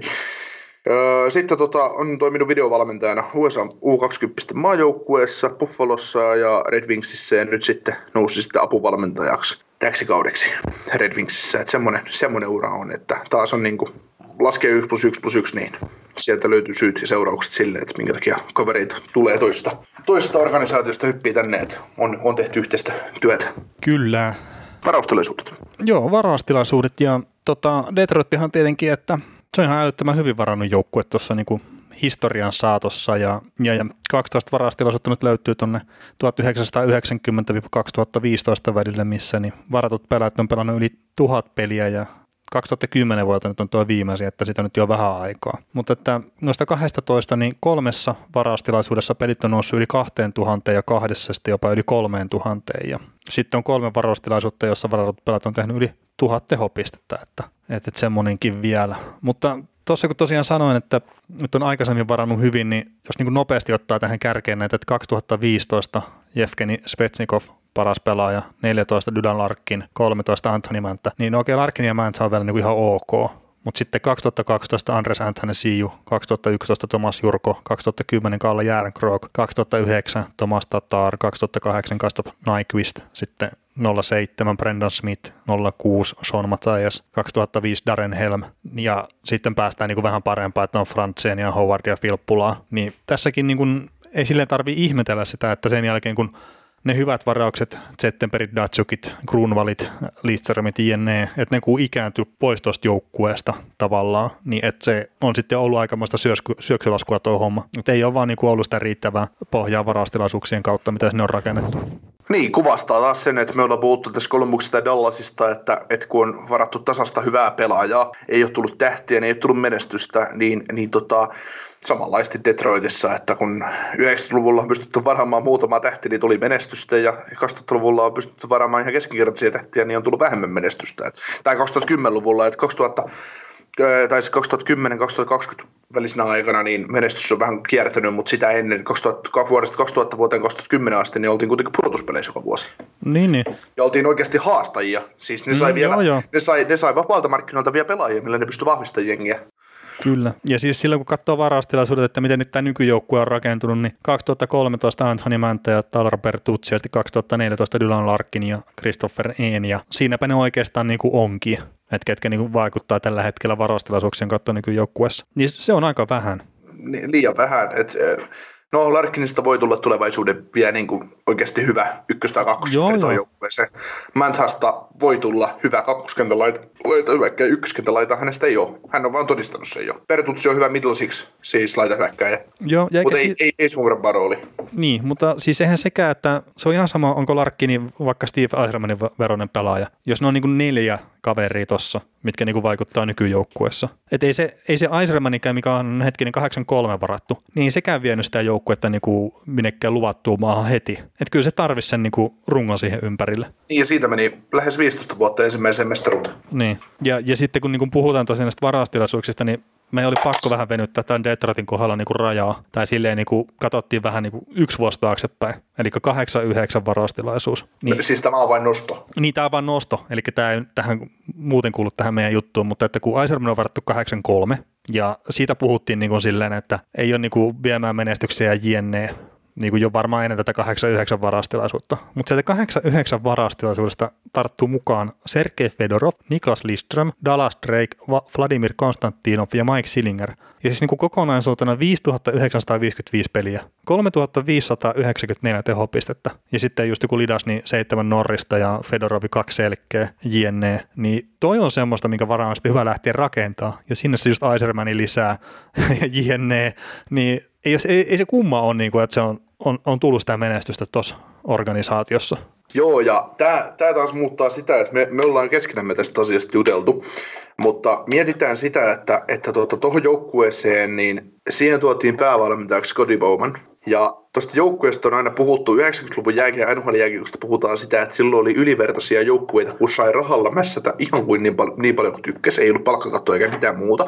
Mutta Detroitinkin kohdalla, kun kuunnellaan näitä nimiä, mitä tässä pelaa, sitten siellä on 90-luvun alussa varattu myös muita hyviä pelaajia, roolipelaajia tai jengi, niin ok, nämä on saanut myös palkkaa paljon, mutta ei näitä joukkueita ole rahalla rakennettu. Nämä on varaamalla rakennettu nämäkin jengit, mitkä on menestynyt. Ja sinne on tullut hyvät valmentajat. Että et sä niinku Fedorovia ja Aisermania ykkös kakkosenttereiksi ei saa mistään. Et mitenkään. Ei kukaan päästä niistä irti. Ei kukaan. No Detroit meinas päästä. Mm. Sitten mietitään Lidas millainen puolustaja. Että sä ei niitä saa mistä. Ei vaan niin kuin, tämäkin, se Detroitin menestys, niin se on pohjautunut hyvään varaamiseen ja sitten siihen, että tota, sinne on joku vapaalta markkinoilta tai tradeilla ruudattu vielä joku pelaaja lisäksi. OK, on ollut vapaammat kädet, että ei ole tarvinnut niin miettiä jokaista penniä, mitä käytetään, että se on ollut tasan tarkkaan Michael Leach, joka on tullut sanomaan sulle, että no, sulla on nyt käytettävissä 100 miljoonaa, tai sulla on käytettävissä 75 miljoonaa tähän joukkueeseen, tai näille pelaajille on varaa sen ja sen verran maksaa, mutta siis se, että ei, ei ole ollut, ei ole tullut sanoa, että sulla on 81,5 miljoonaa palkkakatto, että koetapa saada siihen sopimaan 23 pelaajaa. Toki siis Detroitissakin on ilmeisesti ollut jonkunnäköinen sisäinen palkkarakenne, että ne on niin yhteisesti sopinut, että ne on ottanut vähän vähemmän kuin mikä on ollut markkina-arvo ihan vaan sen takia, että ne on sanonut pidetty sen porukan kasassa. Niin, niin, ja ja niin, Brendan niin, Sanahan siis... on esimerkiksi niin kuin monta kertaa haastattelussa sitä maininnut, että, että, että kyllä siellä niin oli se, että pitää ottaa vähän vähemmän, että pystyy pitämään jengin kasassa. Joo, eikä, eikä siis eihän niin kuin, silloin kun Detroit on nostettu, niin se oli konkurssikypsä joukkue. Mm. Ei, eikä Ilitsin mun mielestä niin kuin mikään maailman rikkaimpia porukoita ollut silloin. Niin. Tai Ilitsin perhe, että mitä, mitä tulee siihen. Mutta joo, jos me mennään varaustilaisuuksia sitten läpi vai? Joo, mennään läpi muuten, että tuo 89 oli ihan vaan pakko nostaa esiin, kerran. Saattaa olla y- niin kuin yksittäinen paras varaustilaisuus miltään joukkueelta koko NHL historiassa. Helposti. Mutta joo, tota noin 2000 meikäläisen kolmosesta lähdetään liikenteeseen, niin mä nappaan tuon 2003. Jimmy Howard, Kyle Quincy, anteeksi ihan oikeasti kaikki Detroitin fanit ja muut, mutta 2000-luvun alun ykkösmaalivahti on tuossa tuolla draftilla tullut ja, ja tota, se on taas yksi, yksi pilari siihen, että minkä takia Detroit pysyy menestyvänä joukkueena. Se on niinku syy tälle, en mä pysty tätä muuten perustelemaan. Ja sitten koska täytyy taas myöntää, että 90-luku on mulle sen verran, sen verran tota, semmoista outoa, outoa lintua, että et kyllähän mä nyt noit pelaajat tiedä, mitä tuossa niinku ollaan just puhuttu jotenkin Detroitin kohdalla, mutta se, että niin 90-luvun alun varausvuoroja, just 90, Koslov, York, Primeau, ihan hyviä pelaajia, joo, ja, ja näin, mutta, mutta tota, eivät ole varmaan enää sitä syytä, minkä takia Detroit enää voitti mestaruuksia. Olivat siis osa syytä totta kai, mutta, ja näin, mutta, mutta tota, joo. Öö, kakkosvaraustilaisuus mun mielestä Detroitilla, niin 99 ei tullut ketään muuta sisälle kuin Zetterberg, mutta... No, se on ihan kova pelaaja. Niin, tulevaisuuden kapteeni, johtohahmo, ikoninen, ikoniset kasvot tuolle jengille, kun Lidas lopetti, niin Valtikka siirtyi Ruotsista Ruotsiin. Öö, sitten ykkösenä niin 98 Hirsvisser ja Pavel Datsuk. Niin tota, se, että sä pystyt 98, 99, silloin kun sä voitat pitten mestaruuksia, oot ihan elitjoukkuessa tai elittisarjassa, niin sä pystyt varmaan tulevaisuuden ykkös- ja kakkosetteri. Sä pystyt, pystyt varaamaan uuden Aisermanin ja Fedorovin siihen joukkueeseen. Mm. Niin se on niin kuin ihan käsittämätöntä. niin, per- peräkkäisenä vuosina. Niin, niin, niin si- siitä huolimatta, että sä oot sarjan paras joukkue. Siis niin kuin, toki Detroitista voidaan, siis siihen aikaan oli Colorado oli hyvä, Dallas oli hyvä, Detroit oli hyvä, Buffalo oli hyvä, Toronto oli hyvä silloin. Mutta, Joo, no oli itse asiassa tosi hyväkin siinä jossain kohtaa 90-lukua. Niin, niin, niin, niin, kyllä mä silti sanon, että kyllä Detroitissa on paljon eniten, eniten mun mielestä semmoista. No Flyers oli hyvä. Niin, niin silti niin kuin Detroit on mulle semmoinen joukkue, että se on ollut eliittiä vuodesta toiseen. Ja se olisi, oh, joka kausi no, no. Voit, se, olisi, se olisi voinut joka kausi voittaa Stanley Cupin. Joo, joo, ehdottomasti. Kun ei, kun ei, vaan, kun ei niitä vaan voiteta. Sitten otetaan, otetaan 2000, niin on ottanut Grunwalli ja Kopetski. Ei sovi listoille, mutta Grunwallista yksi pakki top neloseen lisää. 2002, Jirsi Hudler, Valtteri Filppula, taas on tulevaisuutta rakennettu. Tässä olisi niin paljon hyviä varaustilaisuuksia, mitä tähän voisi periaatteessa napata mukaan. Niin, niin, niin, niin se, ei. se, vaan, että ne kaikki on jo siellä niin kuin 2005 ja aiemmin. Tyyliin. Niin, niin, niin. Et sen tai, tai itse asiassa 2003, jos ottaa se Jimmy Howard, niin siitä alaspäin on ne hyvät varaustilaisuudet. Niin.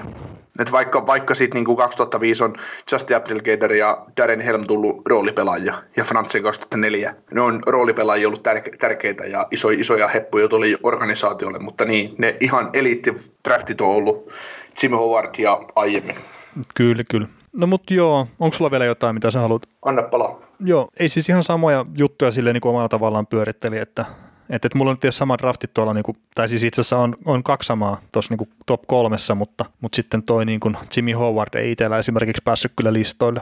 En, en itse asiassa ottanut maininnaksi, mutta että jos nyt on 2013 mainitset, että se Mantha Bertuzzi ja sitten Matias Järmark, mikä sitten pelaa siellä Dallasissa, niin ovat semmoista heput varannut, niin se olisi niin kuin ihan hyvä varaustilaisuus mille tahansa organisaatiolle. Mm. 2002 Filppula, Hudder, Fleisman, Eriksson. Sekin on oikeasti tosi hyvä varaustilaisuus. Ja sitten otetaan vielä tuo 91, että Martin Lapointe ja Mike Nuble ja Chris Oskudia, niin siinäkin on aika kova, että Chris Oskud on mun mielestä aliarvostettu maalivahti, että kärsi siitä, että oli Detroitin maalivahti pääosan urastaan ja puhuttiin siitä, että voitti niin kuin sen takia, että pelasi siellä Detroitissa, mutta sekä ei välttämättä aina helppoa olla niin kuin ylivoimaisen joukkueen maalivahti. Että jotkut eikö maalivahti ei vaan niin kuin toimi siinä. Eikö Oskuudi ollut joku vuosi ykkösmaalivahti, kun hän voitti mestaruuden? No on siis ollut mun mielestä useampanakin vuonna, ehkä jopa. Siis, niin kuin siis ykkösmaalivahti no... Detroitissa, mutta et sitten just se, että kun Detroit oli ylivoimainen joukkue, niin Oskud on hyvä, koska Detroit on hyvä joukkue.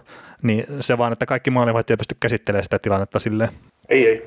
Mutta mulla on kolmantena 99 varastilaisuus tosiaan Zetterberg itsessään, niin nostaa sen sinne, että oli tuossa pudotuspelin arvokkaan pelaaja yhden kerran, kun ne voitti mestaruuden ja, ja näin. Ja toi 99 varaustilaisuus, niin kolmaksi niiden pisteitä siitä varaustilaisuudesta. Ja ykkösen ja kakkosen on sitten Henrik ja Daniel Sedin, että se on ollut ruotsalaiset ihan hyvä varaustilaisuus tuo 99. jos nyt mitään muuta ihmeellistä sitten nyt ei voi sanoa kyseisestä varaustilaisuudesta. Ja sitten ihan sama mullakin tuo 98 Pavel Datsuk niin itsessään nostaa sen sinne tota kakkoseksi tuossa, että olisi ollut niitä hyviä varasteluuksia muutenkin, mutta että mä arvostan Datsukia pelaajana niin ihan älyttömän korkealle. Että se voitti kolme kertaa selkeän putkeen ja taisi tehdä kahdella kaudella peräkkäin 97 pistettä ja niin kuin aivan käsittämättömän viihdyttävä pelaaja. Ja se, mitä Brett Hall on niin puhunut monessa haastattelussa siitä, että, että kun Datsukki tuli tuonne niin joukkueeseen, niin siellä oli Aisermania ja Fedorovia, ja no en ole varma, oliko Fedorovia enää, mutta että, että siellä oli vaikka ketä oli siinä niin joukkueessa, ja kaikki olisi halunnut pelata Datsjukin kanssa ihan vaan sen takia, että se oli niin päällikkö ja heti ensimmäistä luistimen piirrosta NHL kaukalossa. Ja, ja, ja sitten kun se sanoo vielä jotenkin silleenkin, että hän on kuitenkin tässä niin isän Bobby Hull ja kaikkea, että se on niin kasvanut jääkeikon parissa. Että se on nähnyt ihan kaiken. Ja Datsjuk oli semmoinen pelaaja, mikä pystyi tekemään semmoisia asioita kiekolla, mitä se ollut ikinä nähnyt. Joo, ja me ollaan puhuttu Datsukista, että jos meitä on dissattu siitä, että me ollaan Mark Stone anti club tai jotain muuta vastaavaa, niin, niin tota noin, me ollaan Pavel Datsuk club kyllä. Että, että kun katsotaan pelkästään Datsukin video videoita, videoita, mitä pyörii Twitterissä ja mitä on mm. YouTube täynnä. Sä käytit yhden päivän siihen, kun sä kattelit 24 tuntia putkeen Datsuk, Datsuk highlightteja, highlightteja, mutta se just, että Pavel Datsukon pelaaja, joka pitää kiekon lavassa samassa kohtaa, vaihtaa painopistettä vasemmalta jalalta oikealle jalalle, niin edessä oleva pelaaja kaatuu. Niin se, se, on niinku, se on jotain ihan käsittämätöntä. Ihan siis uskomatonta. Et se on niinku sääli, sääli niinku, hieno katsoa hieno, hienoa pelimiestä, äh, suuresti arvostamani venäläisiä jääkiekkoilija, mutta niin sillä että nykyään hänkin pelaa KHL automobilistissa, niin huomaa kyllä, että on joku kilsaton täynnä jo, mutta haluaa Joo. pelata, koska rakastaa jääkiekkoa. Niin, ja, ja siis mulla on semmoinen muistikuva, että tykkäisi jotenkin treenata sillä niin kuin suljettujen ovien takana, että ei halunnut, että jos kaverit pääsee oikein näkee, että miten se treenailee sitä mailatekniikkaa ja muuta, että et en mä tiedä millä rautakangella vai millä se on sitten hakenut tuntumaan siihen, että, että saa ne niin kuin kädet toimia silleen niinkin hyvin kuin ne, ne sillä toimii, että et se on muuten sille niin yllättävän hankalaa tavallaan saada semmoista niin pehmeät kädet jääkiekkoa, että sulla pitää olla voimaa kuitenkin ranteessa jonkun verran, että sä pystyt vetelemään sitä kiekkoa niin vaikeasta asennosta mukaan ja tämmöistä, niin pakko arvostaa. Ja se on hieno, niin, se on hieno joskus, kun Jaromir Jaagerista on tehty kaiken maailman pätkiä, että kuinka paljon hän reenaa, että hän pystyy pelaamaan, niin se on nähdä joskus Datsukista samanlainen dokumentti, että mitä Datsuk on tehnyt, että hänestä on tullut hän. Niin, mutta ei ole varmaan kyllä narulla yhtään mitään, niitä voisi kuvitella näin. Mutta joo, siis Datsukki aivan huikea, huikea pelaaja ja itsessään niin sen takia nostin tuohon kakkoseksi. Ykköseksi mä otin tuon 1990 varastilaisuuden, millä oli myös sitten, että jos 89 on ollut kova varastilaisuus, niin tämäkin on ollut kyllä kova.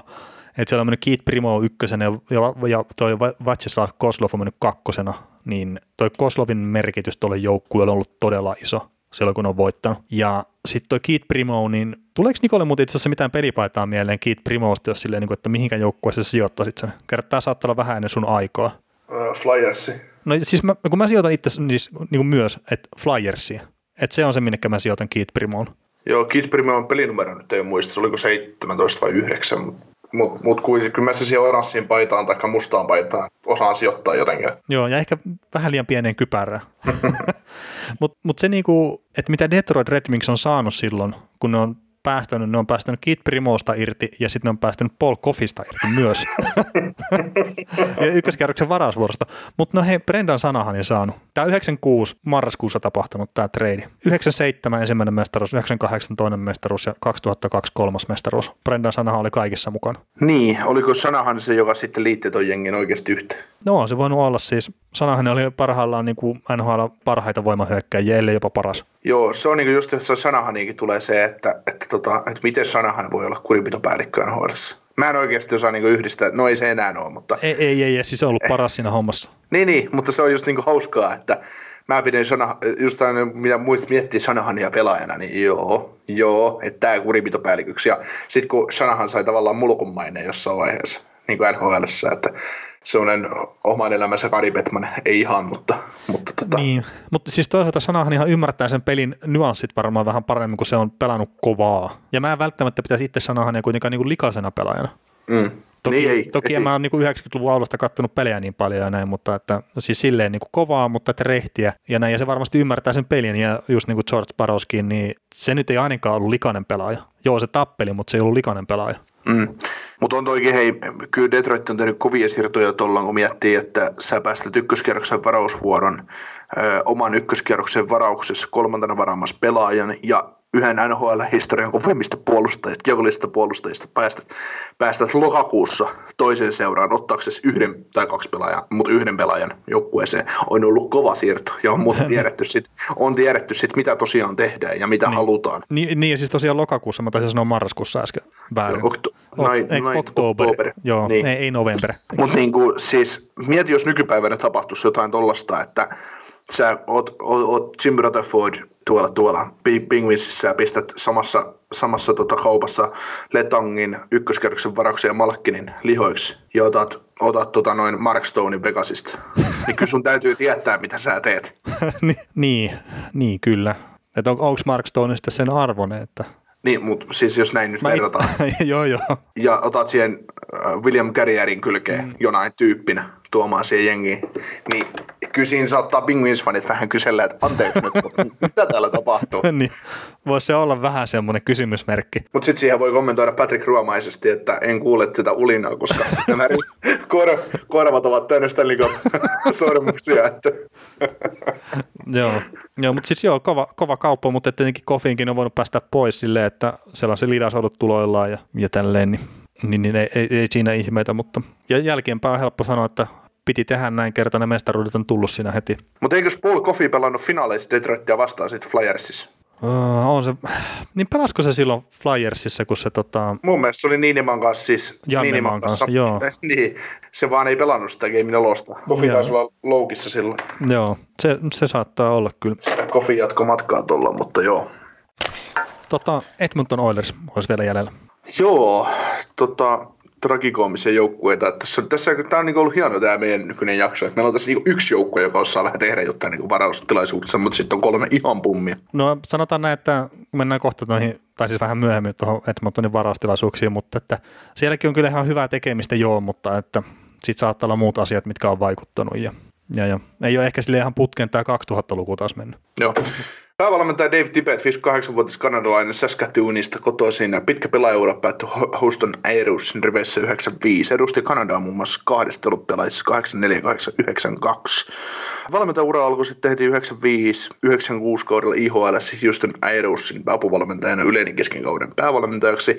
Oli päävalmentajana sitten aina vuoteen 99 asti tuossa joukkueessa. Sitten 9902 välisenä aikana LA Kingsin apuvalmentajana liittyi Antti Marin tiimiin. 2002-2009 niin oli sitten tuon aika, aikajakson niin Dallas Starsin päävalmentaja. Teki pitkän, pitkän päivätyön tuolla ja sieltä sitten Phoenix Coyotesin päävalmentajaksi vuodesta 2009 vuoteen 2017. Mun mielestä siinä mentiin, öö, Coyotesiin taisi siirtyä joku Dallas Starsin öö, toimistosta tuolloin kanssa tuolla 2009 ja se otti Libetin mukaansa. En ole ihan nyt tar- tarkaksi muista. Mutta sitten tota noin, kun aika Kojoutsissa tuli päätökseen, teki hyvää työtä siis Kojoutsissakin. Ei ole vaan ikinä voittanut mitään, mutta on, on Roudas Starsinkin konferenssifinaaleihin ja Roudas Kojoutsinkin sinne, että, että hyvällä puolustusorientoituneella tavallaan. Sitten tota, kausi 18-19 piti Phoenixin jälkeen vuoden sapattivapaa ja oli sitten toissa kauden niin Seattlen senior advisorina, advisorina sitten yhden, yhden vuoden, kunnes sitten tuli Ken, Hollandi, Ken Hollandilta soittoja Edmontonin päävalmentajaksi vuonna 2019 ja sopimusta aina vuoteen 2022 asti. Öö, apuvalmentajana Jim Playfair, joka on tämä Association Coach, eli tämä niin kuin tyypillinen vasenkäsi päävalmentajalle. Emme ole keksineet tälle mitään järkevää nimitystä vielä. Ainakaan, ainakaan en ole kuullut sun sanovan mitään sellaista, koska mun suustani mitään järkevää nimitystä näille hommille ei tule. Mutta tosiaan niin 21 peliä pelasi parhaimmillaan showssa ja tota noin Pelaaura päättyi Indianapolis Ice IHL vuonna 1992. Aloitti totta, noin ECHL Dayton Bombersin päävalmentajana vuonna 1993 ja oli aina vuoteen 1996 asti siellä. Sieltä sitten IHL palveli Michigan riveissä vuodesta 1996 vuoteen 1999 asti ja aloitti apuvalmentajana ja sitten yleni viimeiseksi kaudeksi päävalmentajaksi. Sieltä sitten vuonna 2000 aina vuoteen 2003 asti OHL St. John Flamesin päävalmentaja, eli Calgary Flamesin oletettavasti farmijoukkue. Sieltä sitten tota Calgary Flamesin apuvalmentajaksi vuonna 2003 aina vuoteen 2006 asti siellä. Sitten oli 2006-2007 Calgaryn päävalmentaja, kunnes sitten taas alennettiin apuvalmentajaksi vuodesta 2007-2009 asti. Sitten sieltä alennettiin Farmin päävalmentajaksi vuonna 2009 vuoteen 2011 asti, eli oli pari vuotta Apposport Heatissä, kunnes sitten 2011 niin sai soiton ilmeisesti Dave Tippetiltä ja meni sitten Phoenix Coyotesiin ja palveli Coyotesia sitten niin kauan kuin oli Tibettikin, että aina vuoteen 2017 asti. Piti sapatti vuoden tuossa ja aloitti sitten Tibetin palveluksessa taas Oilersissa. Ja sama tehtävä ollut niin kuin Coyotesissa ja Oilersissa, eli tämmöinen association coach. Sim Playfair, pelaa reilusti. Tota, pari muuta kaveria valmennusryhmässä Brian Weisman, 49-vuotias Ontarien kasvatti, ja sitten Glenn Gulutsan, Gulutsan 49-vuotias kanadalainen, niin no jos Gulutsanista mietitään, niin VCHL ja ECHL 2000-luvun alussa, 2009 siirtyi sitten ECHL suoraan AHL, Texas Starsin päävalmentajaksi oli pari vuotta siellä, sitten NHL, Dallas Starsiin pari vuotta siellä, Vuonna 2013 siirtyi NHL, NHL sisällä Vancouver Canucksin apuvalmentajaksi oli kolme vuotta siellä, sitten Calgary Flamesin päävalmentajana vuodesta 16 vuoteen 18 ja sitten 2018 Edmonton Oilersin apuvalmentajana, Alberta Belinen siirto tapahtui. Tota, Brian Weissman niin, niin ollut kans 2000-luvun alusta jossain valmennustehtävissä NHL ensin yhden kauden 2002-2003, niin Dallasin videovalmentaja sitten meni yliopiston Princeton Universityn apuvalmentajaksi vuodeksi 2003-2004. Sitten siellä piti vähän tauko valmentamisesta vuodesta 2010-2011 kausi, niin meni AHL Houston Aerosin apuvalmentajana. Mike Yeo oli tuolla päävalmentajana. Sitten oli aina vuodesta 2011 vuoteen 2019 asti NCAassa, eli yliopistossa University of Michiganin apuvalmentajana. Liittyy tämmöisen herran kuin Red Benensonin tiimiin, joka valmensi kyseistä jengiä vuodesta 284 vuoteen 17. Aha. Eli tehtiin aika pitkä NCAA-päivätyö, ja NCAA on ihan normaalia, että se pysyy päävalmentaja. Saattaa, saattaa olla 25 vuotta putkea, vaikka mitään tapahtuisi. Ja tota, noin kerran voitti NCAA Big Ten, Big Ten Divisionin mestaruuden, ja se 2015-2016 samalla samana vuonna sitten Brian Weissmankin sai, sai tämän tittelin. Siinä sitten, jos mietitään yliopiston, tämän yliopiston läpikäyneitä pelaajia, vähän out of the box hommaa, niin Mike Noble, Steve Shields, Marty Turko, Mike Cammalleri, Almontoy ja Jack Johnson, Andrew Gugliano, Max Pazio, Reddy, Dylan Larkin, Kyle Connor, Jack Ferenski, Cole Hagelin, Brendan Morrison, ja Mike Camry. Et ihan, ihan, ihan kovaa seppää käynyt Misikanin läpi. No, joo. Öö, sitten tota 2019 alkoi niin Oilersin apuvalmentaja. Et semmoinen. Joo, siellä on ihan kovaa seppää tuollakin. Se on ihan mielenkiintoinen tota, niin nähdä, että onko, onko tuo Gulutsani vielä jossain kohtaa NHL päävalmentaja vai onko nyt Epä, katsottu ne kortit? Että...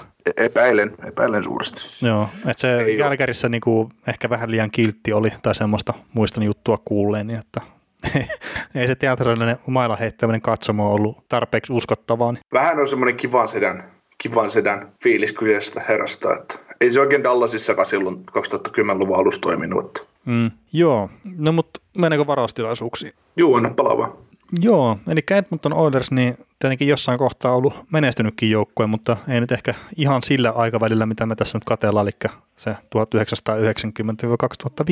Niin, niin, niin. mutta tuolla aikavälillä kuitenkin 14 varaustilaisuutta, jossa varatut pelaajat ovat päässeet yli tuhanteen NHL-peliin niin kuin yhteensä pelanneina, ja näistä sitten yhdessä toi pelimäärä on sitten noussut jopa yli 3000 peliin jo. Ja sitten yksi näistä varaustilaisuuksista on semmoinen, että pelaajat on yhteensä naputtaneet yli tuhat tehopistettä ja samalla sitten on niin jopa toi 2000 pisteen rajakin mennyt rikki.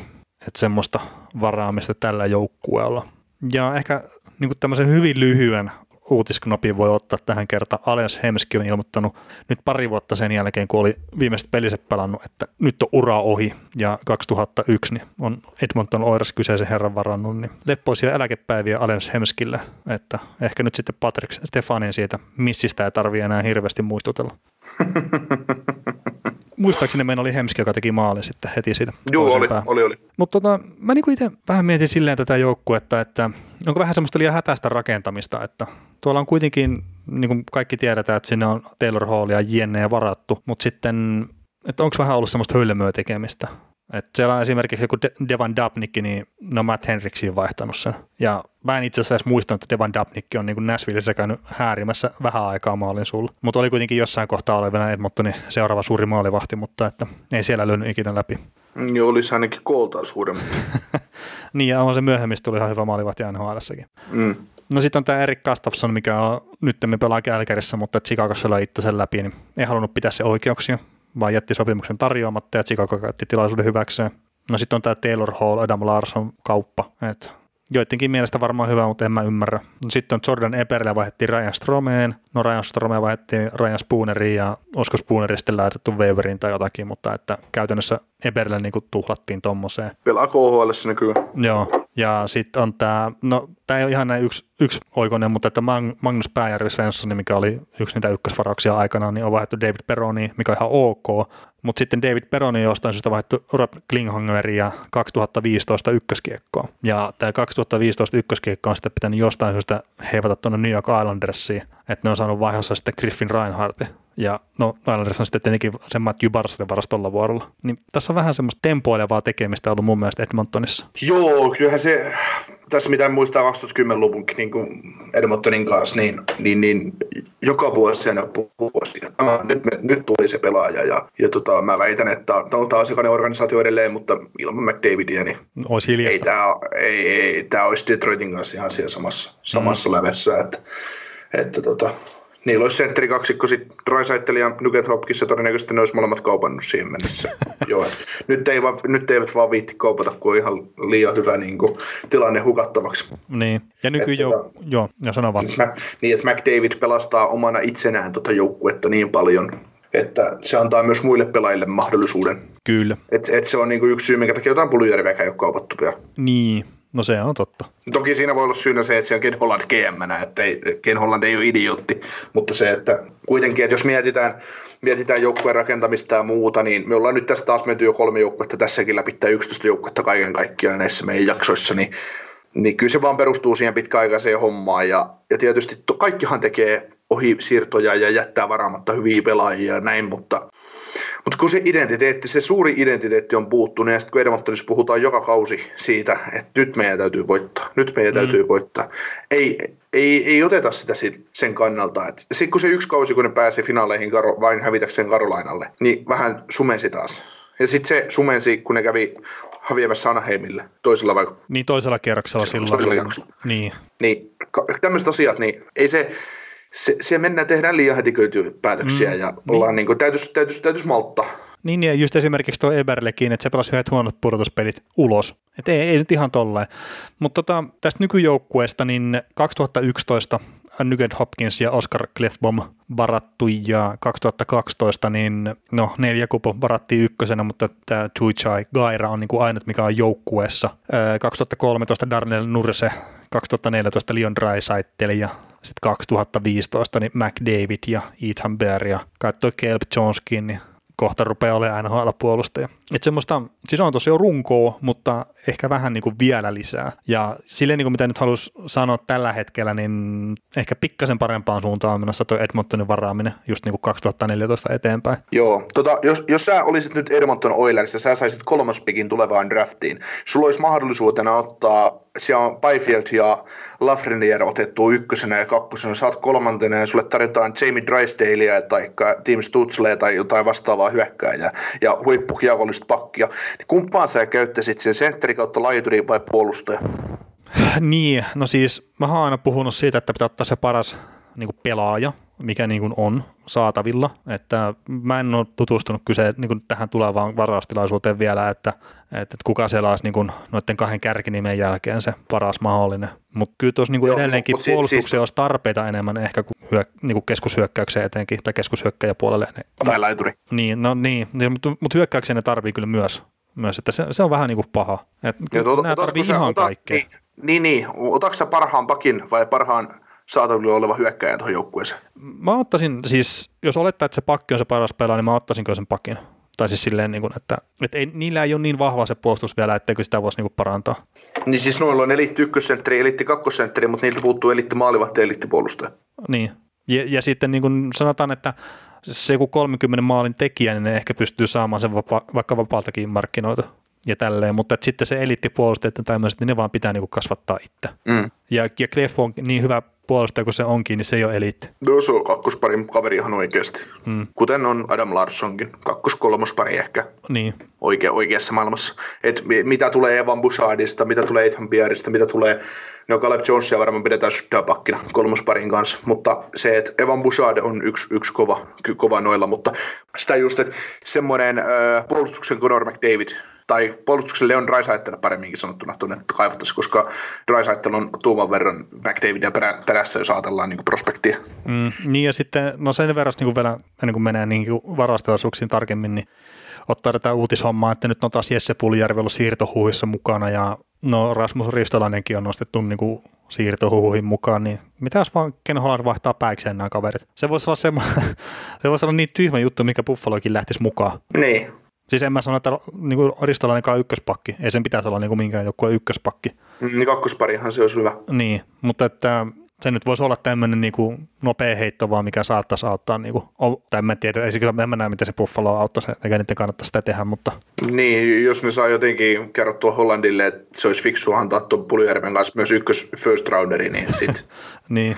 Mutta Holland ei mene semmoisen kusetuksen, koska siinä vaiheessa Holland kertoo Potterille, että no, tota, jos sä pistät sen, tota, tuossa on tuommoinen numero yhdeksän tuossa teidän joukkueessa, että jos te lyötte sen ristolaisen kylkeen, niin joo, käy. Deal mm. Kyllä. Tota, miten sä lähdit näitä varaustilaisuuksia purkamaan? onko onko Tää siis- mitään purkamista?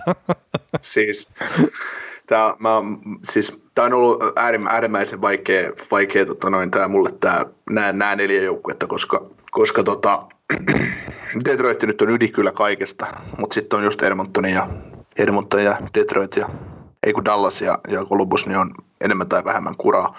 Kolmantena vuosi 2011, ää, Nugget Hopkins, Clefbum ja Tobias Reader. No Reader ei tuo, ei pelaako. Reader, on, Ei, ei pelaa. Reader, Reader tuli tonne takaisin jotain kautta, mutta, mutta kuitenkin kolme NHL-pelaajaa, yksi, yksi niin kuin top 4 puolustaja, yksi top 9 hyök- tai top 9 hyökkäjä, sanotaan näin paremminkin, että pystyisi pelaamaan käytännössä missä kentässä vaan kärkikentistä, mutta ei, ei niin kuin, en sementoisi paikkaa ykköskentän keskushyökkäjänä missään joukkueessa. Ja tota, no kakkoseksi 94 Ryan Smith. Öö, Ryan Smith oli tuolle joukkueelle ikoninen pelaaja, että hän on ainut, no niin, no tietysti tämä mun ykkös, ykkös, yk, ykkösvalinta, niin on, on myös vähän niin kuin yhden miehen ansiota, mutta niin kuin jos mietitään Ryan Smithia, niin 94 Ryan Smith, 98 Joe Horkov, 2001 just tämä Ales Henski, niin tässä on kavereita, ketkä oli osana sitä, sitä Edmontonin viimeisintä Stanley Cup rania, tai Stanley Cup finaalirania. Ja Ryan Smith on sitten taas ollut, jos mietitään pisteitä ja taitotasoa ja muuta, niin se on ollut aika kantava voima tässä joukkueessa ja on tavallaan On. kärsi, kärsinyt siitä, että tuo joukkue on ollut ihan paskaa hänen ympäriltään.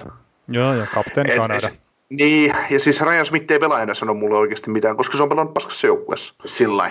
Mm. Et, et se on vähän niin kuin, mutta se on, se on tolle organ, organisaatiolle, se on ollut jackpot 94, että hän, on- hänet on tonne varattu ja hän teki Joo. pelasi pit, pitkä uraan tuolla ja kävikö missään muualla ei tai pelata. Pelasi ainakin New York Islandersissa.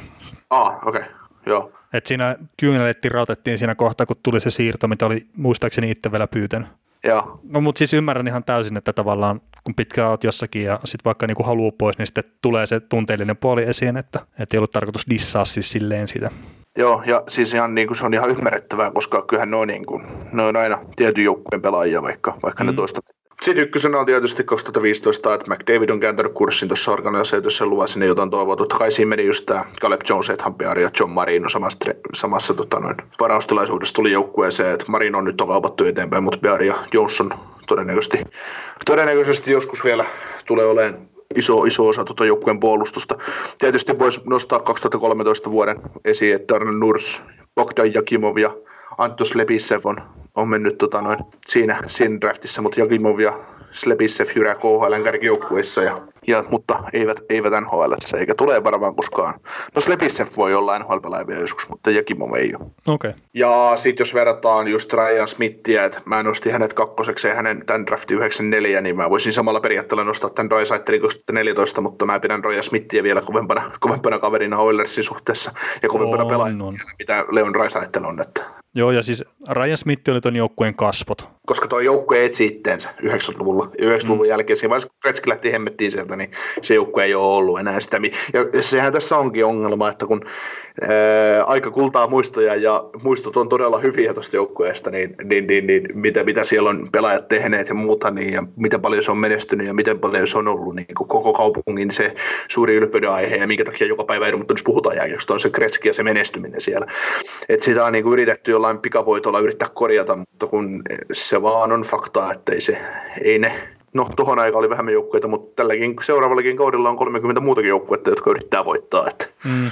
Joo, ja siis toikin se, kun Oilers kävi 2004, kun ne kävi, ei kun 2005 anteeksi, ne kävi heti sen niin kuin lokautin, äh, 2006 lokautin jälkeen kävi, että siis niin siellä ää, finaaleissa kääntymässä, niin siellähän se Chris Prongeri silloin luuti takaviivalla ja seuraavaksi kaudeksi Anaheimiin. Edmonton ei mennyt pudotuspeleihin enää, Anaheim putti mestaruuden. Sitten se taisi olla silleen, että kun Anaheim myi se aikanaan eteenpäin Philadelphiaan, niin Anaheim ei mennyt enää sillä kaudella tonne pudotuspeleihin. Flyers meni finaaleihin asti, ja sitten kun se loukkaantui, tuo Prongeri, niin usko se siitä, että Flyers ei päässyt sitten enää sen jälkeen tonne niin pudotuspeleihin siinä, kun toi Prongeri ei pystynyt pelaamaan. Että sillä on ollut aika iso merkitys tuolla kyseisellä yksittäisellä pelaajalla noihin joukkueisiin. On, ja siis aina on niin kuin hyvä sanoa, että joo, että ei jääkiekkoon, ei jääkiekkoon joukkuepeli ja näin, mutta eh, kun puhutaan jostain eliitistä, niin eliitit on sitten eliittejä. Että ne, ne pystyy muuttamaan yhden joukkueen suunnan yksi pelaaja.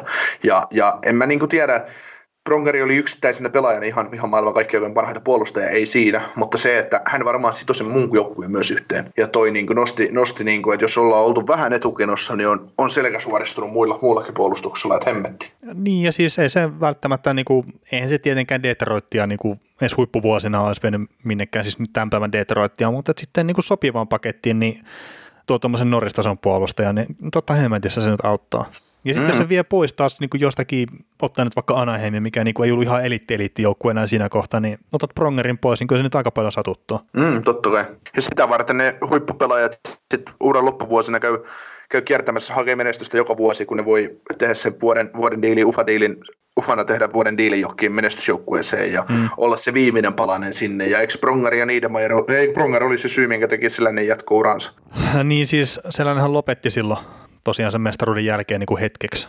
Ja sitten ne palasi samaan aikaan Niedermayerin kanssa sinne Joo, mutta äh, mut oliko siinä, että oliko toi Mari vai Pyrke ilmoittanut, että nyt ollaan hankittu, hankittu Pronger, että nyt se on viimeinen pala. Ei kun niin, sellainen Ei, sitten Selänteellä oli sopimus jo silloin. Oli, oli, oli, oli, mutta se, että kun Pronger tuli, niin sellainen sanoi, että nyt on viimeinen pala, että tätä joukkuetta valmis, niin. nyt me voidaan voittaa. Mm, niin, niin, ja siis on käynyt Detroitille häviämässä siellä konferenssifinaalissa vuotta aikaisemmin. Mm. Mutta joo, tota, omat varaustilaisuudet, niin mitkä ei mulla nyt päässyt listoille, niin ihan pakko mainita, hei 1990 varaustilaisuus Edmontonin osalta. Että ei yhtään peliä, ei yhtään tietenkään tehopistettäkään sitä kautta niin varaustilaisuudesta, mutta hei Keijo säilyaja on varattu silloin. Niin mun on ihan pakko vaan niin tämmöisenä jokerimiehenä nostaa tämä nyt esille, tämä kyseinen varaustilaisuus. Mikä, keke, mikä Kekenillä oli muuten tiellä siinä, että se ei sitten ikinä NHL-uraa en tiedä, oliko se sitten terveys semmoinen vai eikö vaan halunnut lähteä sitten. Et voisi kuvitella, että niinku taitojen puolesta olisi käydä ainakin kokeilemaan, mutta mm. ei, ei niinku ikinä. ikinä. Mutta sitten jos mennään näihin oikeisiin, niin 94 Ryan Smith. En nyt nostanut itse sitä sinne niinku listalle asti. Olisi voinut kertoa, että sä perustelit se ihan hyvin. 96 mainintana niinku ihan vaan Fernando Pisani ja 14 maalia niissä 2006 pudotuspeleissä. Joo, muistan, muistan sen kevään silloin, että aina kun katsoi aina tulokset tota noin, ja luki, että teksteveltä ja luki aina Pisani, Pisani, Pisani. Joo, ja tuon poti on myös varattu tuossa 2006. Sitten 2007, niin ihan vaan silleen, että Sam Gagne ja 4 plus 4 tehot Chicagoa vastaan helmikuussa 2012, niin ihan vaan sen takia halusin mainita. Silloin pelasi mut jo he Patrick Kaneit ja nämä tuolla yllättäen tuolla Chicagossa, mutta jotenkin Gagner on pystynyt kuitenkin 4 plus 4 tehot tekemään siinä yhdessä pelissä. Ja sitten 2010 Taylor Hall, mutta nämä ei mulla mahtunut nyt tuohon listalle asti, että mä otin kolmantena 2011. Et siinä on Nuket Hopkins ja Clefbom niin käytännössä ne isommat jutut, että se Readeri on jo myös. Ja Readerin myy aikanaan tonne Arizonaan ja tämmöisen kaverin kuin Kelkkiä sinne saa sitä niin vaihossa, mutta että... Pääsikö treenin kämpille? en tiedä sitä, sitä niin kuin ikinä, että pääsikö treenin kämpille asti, mutta NHL asti ei ole päässyt tämä kaveri ekaa kertaa kuulin tuossa, kun katsoin, että kehenkä Topias Reader on vaihdettu, niin sitten näkin tuon Kelkesin nimen, niin oli ensimmäinen iskemä muulle kyseisestä kaverista. Täytyy muuten sanoa, että aina kun näitä lukee näitä joukkueiden kokoopanoja ja vanhoja tradeja, niin näitä nimiä tulee paljon mieleen, ja sitten kun sä näet se joskus tulevaisuudessa tämä nimen, että aah, tämä oli tämä kaveri. Palautuu aina mieleen, että jaa, tämmöinenkin on joskus ollut tuolla ja täällä ja tuolla. Joo. No Clefbomin kohdalta niinku semmoinen omalla tavallaan niinku mielenkiintoinen juttu, mikä taas voi niinku sitoa tuonne aikaisempaan Daxin tarinaan ja muuta, mutta että Dustin Penner on niinku ollut osasyyllinen siitä, että toi Clefbom on aikanaan tipahtanut tota Edmontoni, että siis Pennerihän teki offer silloin sen mestaruuden jälkeen ja Anaheim saa niin varausvuoroja sitä sitten tietenkin vastineena ja muun muassa Jake Gardner, mitä Niko suuresti rakastat ja Justin Schultz sitten niin varattiin noilla varausvuoroilla, mitkä Anaheim sai, mutta ne ei saanut niistä niin ikinä mitään järkevää aikaiseksi. Ihan vaan sen takia, että Schultzikin niin lähti se yliopiston jälkeen vapaana agenttina Oilersiin. Mutta Penneri lähti sitten niin kuin 2011 siirtotakarajalla tonne Los Angeles Kingsiin ja sieltä tuli sitten varausvuoro vaihdossa, millä ne sai ton Oscar Clefbomin, niin sitä kautta niin Penneri on myös ihan tuonut jotain hyvääkin tuohon joukkueeseen, muutakin kuin ne muutama maali, mitä se kerkesi tehdä siinä joukkueelle. Mutta sitten tota, mä laitoin kakkoseksi tuon Conor McDavid draftin 2015. Tänä olisi voinut nostaa kyllä ihan ykköseksikin, mutta mulla on niin kuin ykkösenä on kuitenkin niin kuin myös aika kova varaustilaisuus, niin en viittinyt ihan vielä 350 pelin perusteella nostaa Mac Jeesusta tuonne ykköseksi. Ja siis okei, okay, täällä on myös Caleb Jones ja Ethan Bear, mitä ne on niin myös puolustukseen varannut, ja sitten tämä John Marino, mikä nyt sitten löi läpi tuossa Pittsburghissa, kun ne sinne antaa ilmaiseksi.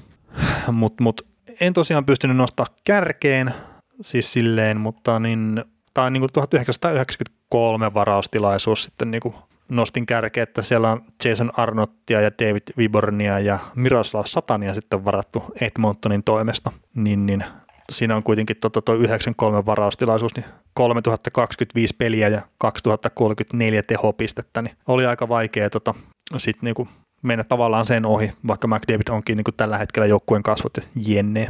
Ja tuossa on niinku muutama mielenkiintoinen, minkä voi ottaa esiin, niin ensinnäkin ne on varannut tämmöisen kaverin kuin Nick Stadjuharin vuorolla, mikä se nyt olikaan? 16. Niin, vuorolla 16, ykköskerroksella vuorolla 16 Nick Stay Duhar on varattu, niin tuo on ollut osa sitä pakettia, minkä ne on saanut Wayne Gretzkistä silloin aikana.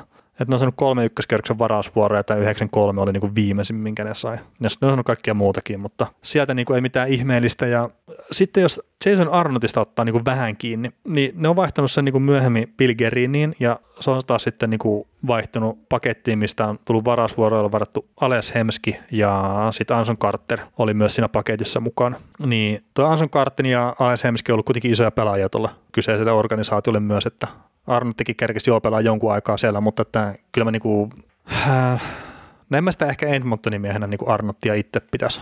Että miten Niko, onko sulla Arnotille jotain niinku semmoista paitaa, mikä, mikä päälle se sitä sovitti. Sitten mä ehkä niinku jotenkin, nyt se Devils olisi ehkä se, tai sitten Niin, Nashville. no missä Devils, se, ra- Devils, taisi, Devils taisi ratkaista yhden mestaruuden. Niin, Dallasia vasta. niin, mutta The Mut- Devils on semmoinen, niinku, mikä ehkä, tai sitten se Nashville, missä se pelasi vikoja vuosia.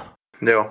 Mutta jotenkin on niinku kammottavaa ajatella tätäkin tätä numero 16, äh, numero 16 varattua Stai Duharia, että yksi kausi, kaksi peliä NHL, tehot 0 plus 0, äh, neljä minuuttia rangaistuksia. Seuraavalla pikillä Washington nappasi Jason Allisonin 11 kautta NHL 552 peliä, lähes piste per pelitahti. No sit sitten tota noin ö, 18, 19, 20, varausvuoro numero 21, Montreal Canadiens, Saku Koivu, 18 kautta NHL, 1200 peliä, 832 pistettä.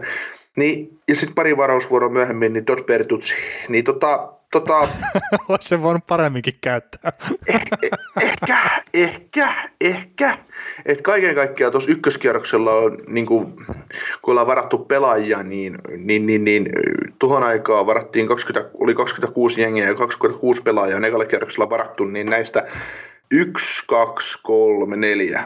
Neljä kaveria ei tehnyt minkäännäköistä NHL-uraa. Niin, ja osuu Ja yksi siihen. näistä tää, niin, yksi näistä oli tämä Nick Staiduhan. Ei ole kyllä ollut mikään siis ihmeellinen varaustilaisuus. Ykkösenä meni just Teigl ja kakkosena Prongeri ja nelosena Karia ja Kos, Viktor Koslov Ei kutosena. ole mikään ihmeellinen, siellä on mennyt Pronger ja Karja siinä varaustilaisuudessa. Ää, ää, niin siis näiden jälkeen, että on ollut kärkinimet Ah, niin. ja sen jälkeen ei ole mitään. Nyt menee, mennään kakkoskierroksellekin, niin Piporni, Langenbrunner, ää, No hei, on tuo Satani ollut aika kova pelaaja myös aikanaan, mm. mikä niin kuin esimerkiksi Edmonton on varannut. mm, Sen ne muuten oli jostain syystä 97, että oli pakko päästä Miroslav Satanin myymään pois. Greg Millari ja Barry Moore ovat vaihtaneet, että tämä kykyinen kyseinen tuhokaksikko niin pelasi 40 peliä Edmontonille ja Miroslav Satan sitten toisella täydellä kaudella ja heitti 40 häkkiä Buffalolle, että, että tämä tempoileva joukkueen rakentaminen oli jo tollon niin kuin ihan hyvässä vauhdissa. No niin, olisiko siinä sitten mitään, että nyt se tehtäisiin uudestaan niin Buffalon kanssa sitä kauppaa ja pistettäisiin se puljärvi sinne ja otettaisiin,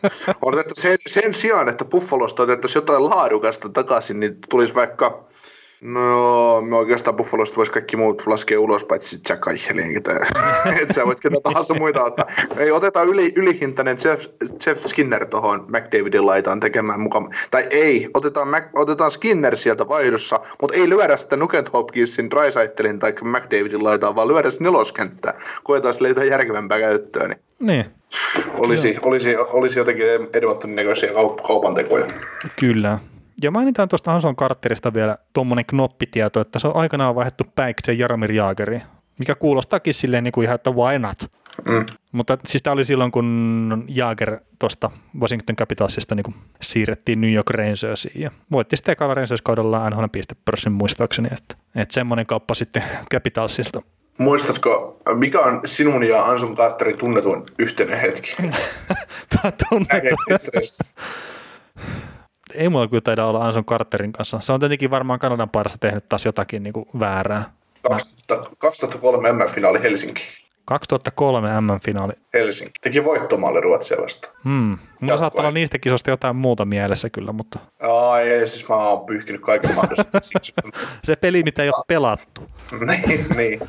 Mutta tota, Carter teki vanha-aikaisella voittomaalin jatkoajalla, sitä tarkisteltiin videolta ja tuomari, ah, niin, tuomari näytti vaihtoaitiosta keskelle. Ja Carter sikos. Joo, joo. Mutta ei siinä, alkaako tämä ole finaalissa tämä? Varmaan taas on kaksi tuntia paskaa meidän kuulijoille. Kyllä. Mutta hei, isot kiitokset tämän jakson tiimoilta ja, ja, ja otetaan viikon päästä sitten taas neljä seuraavaa joukkuetta. Yes, ollaan kuullut.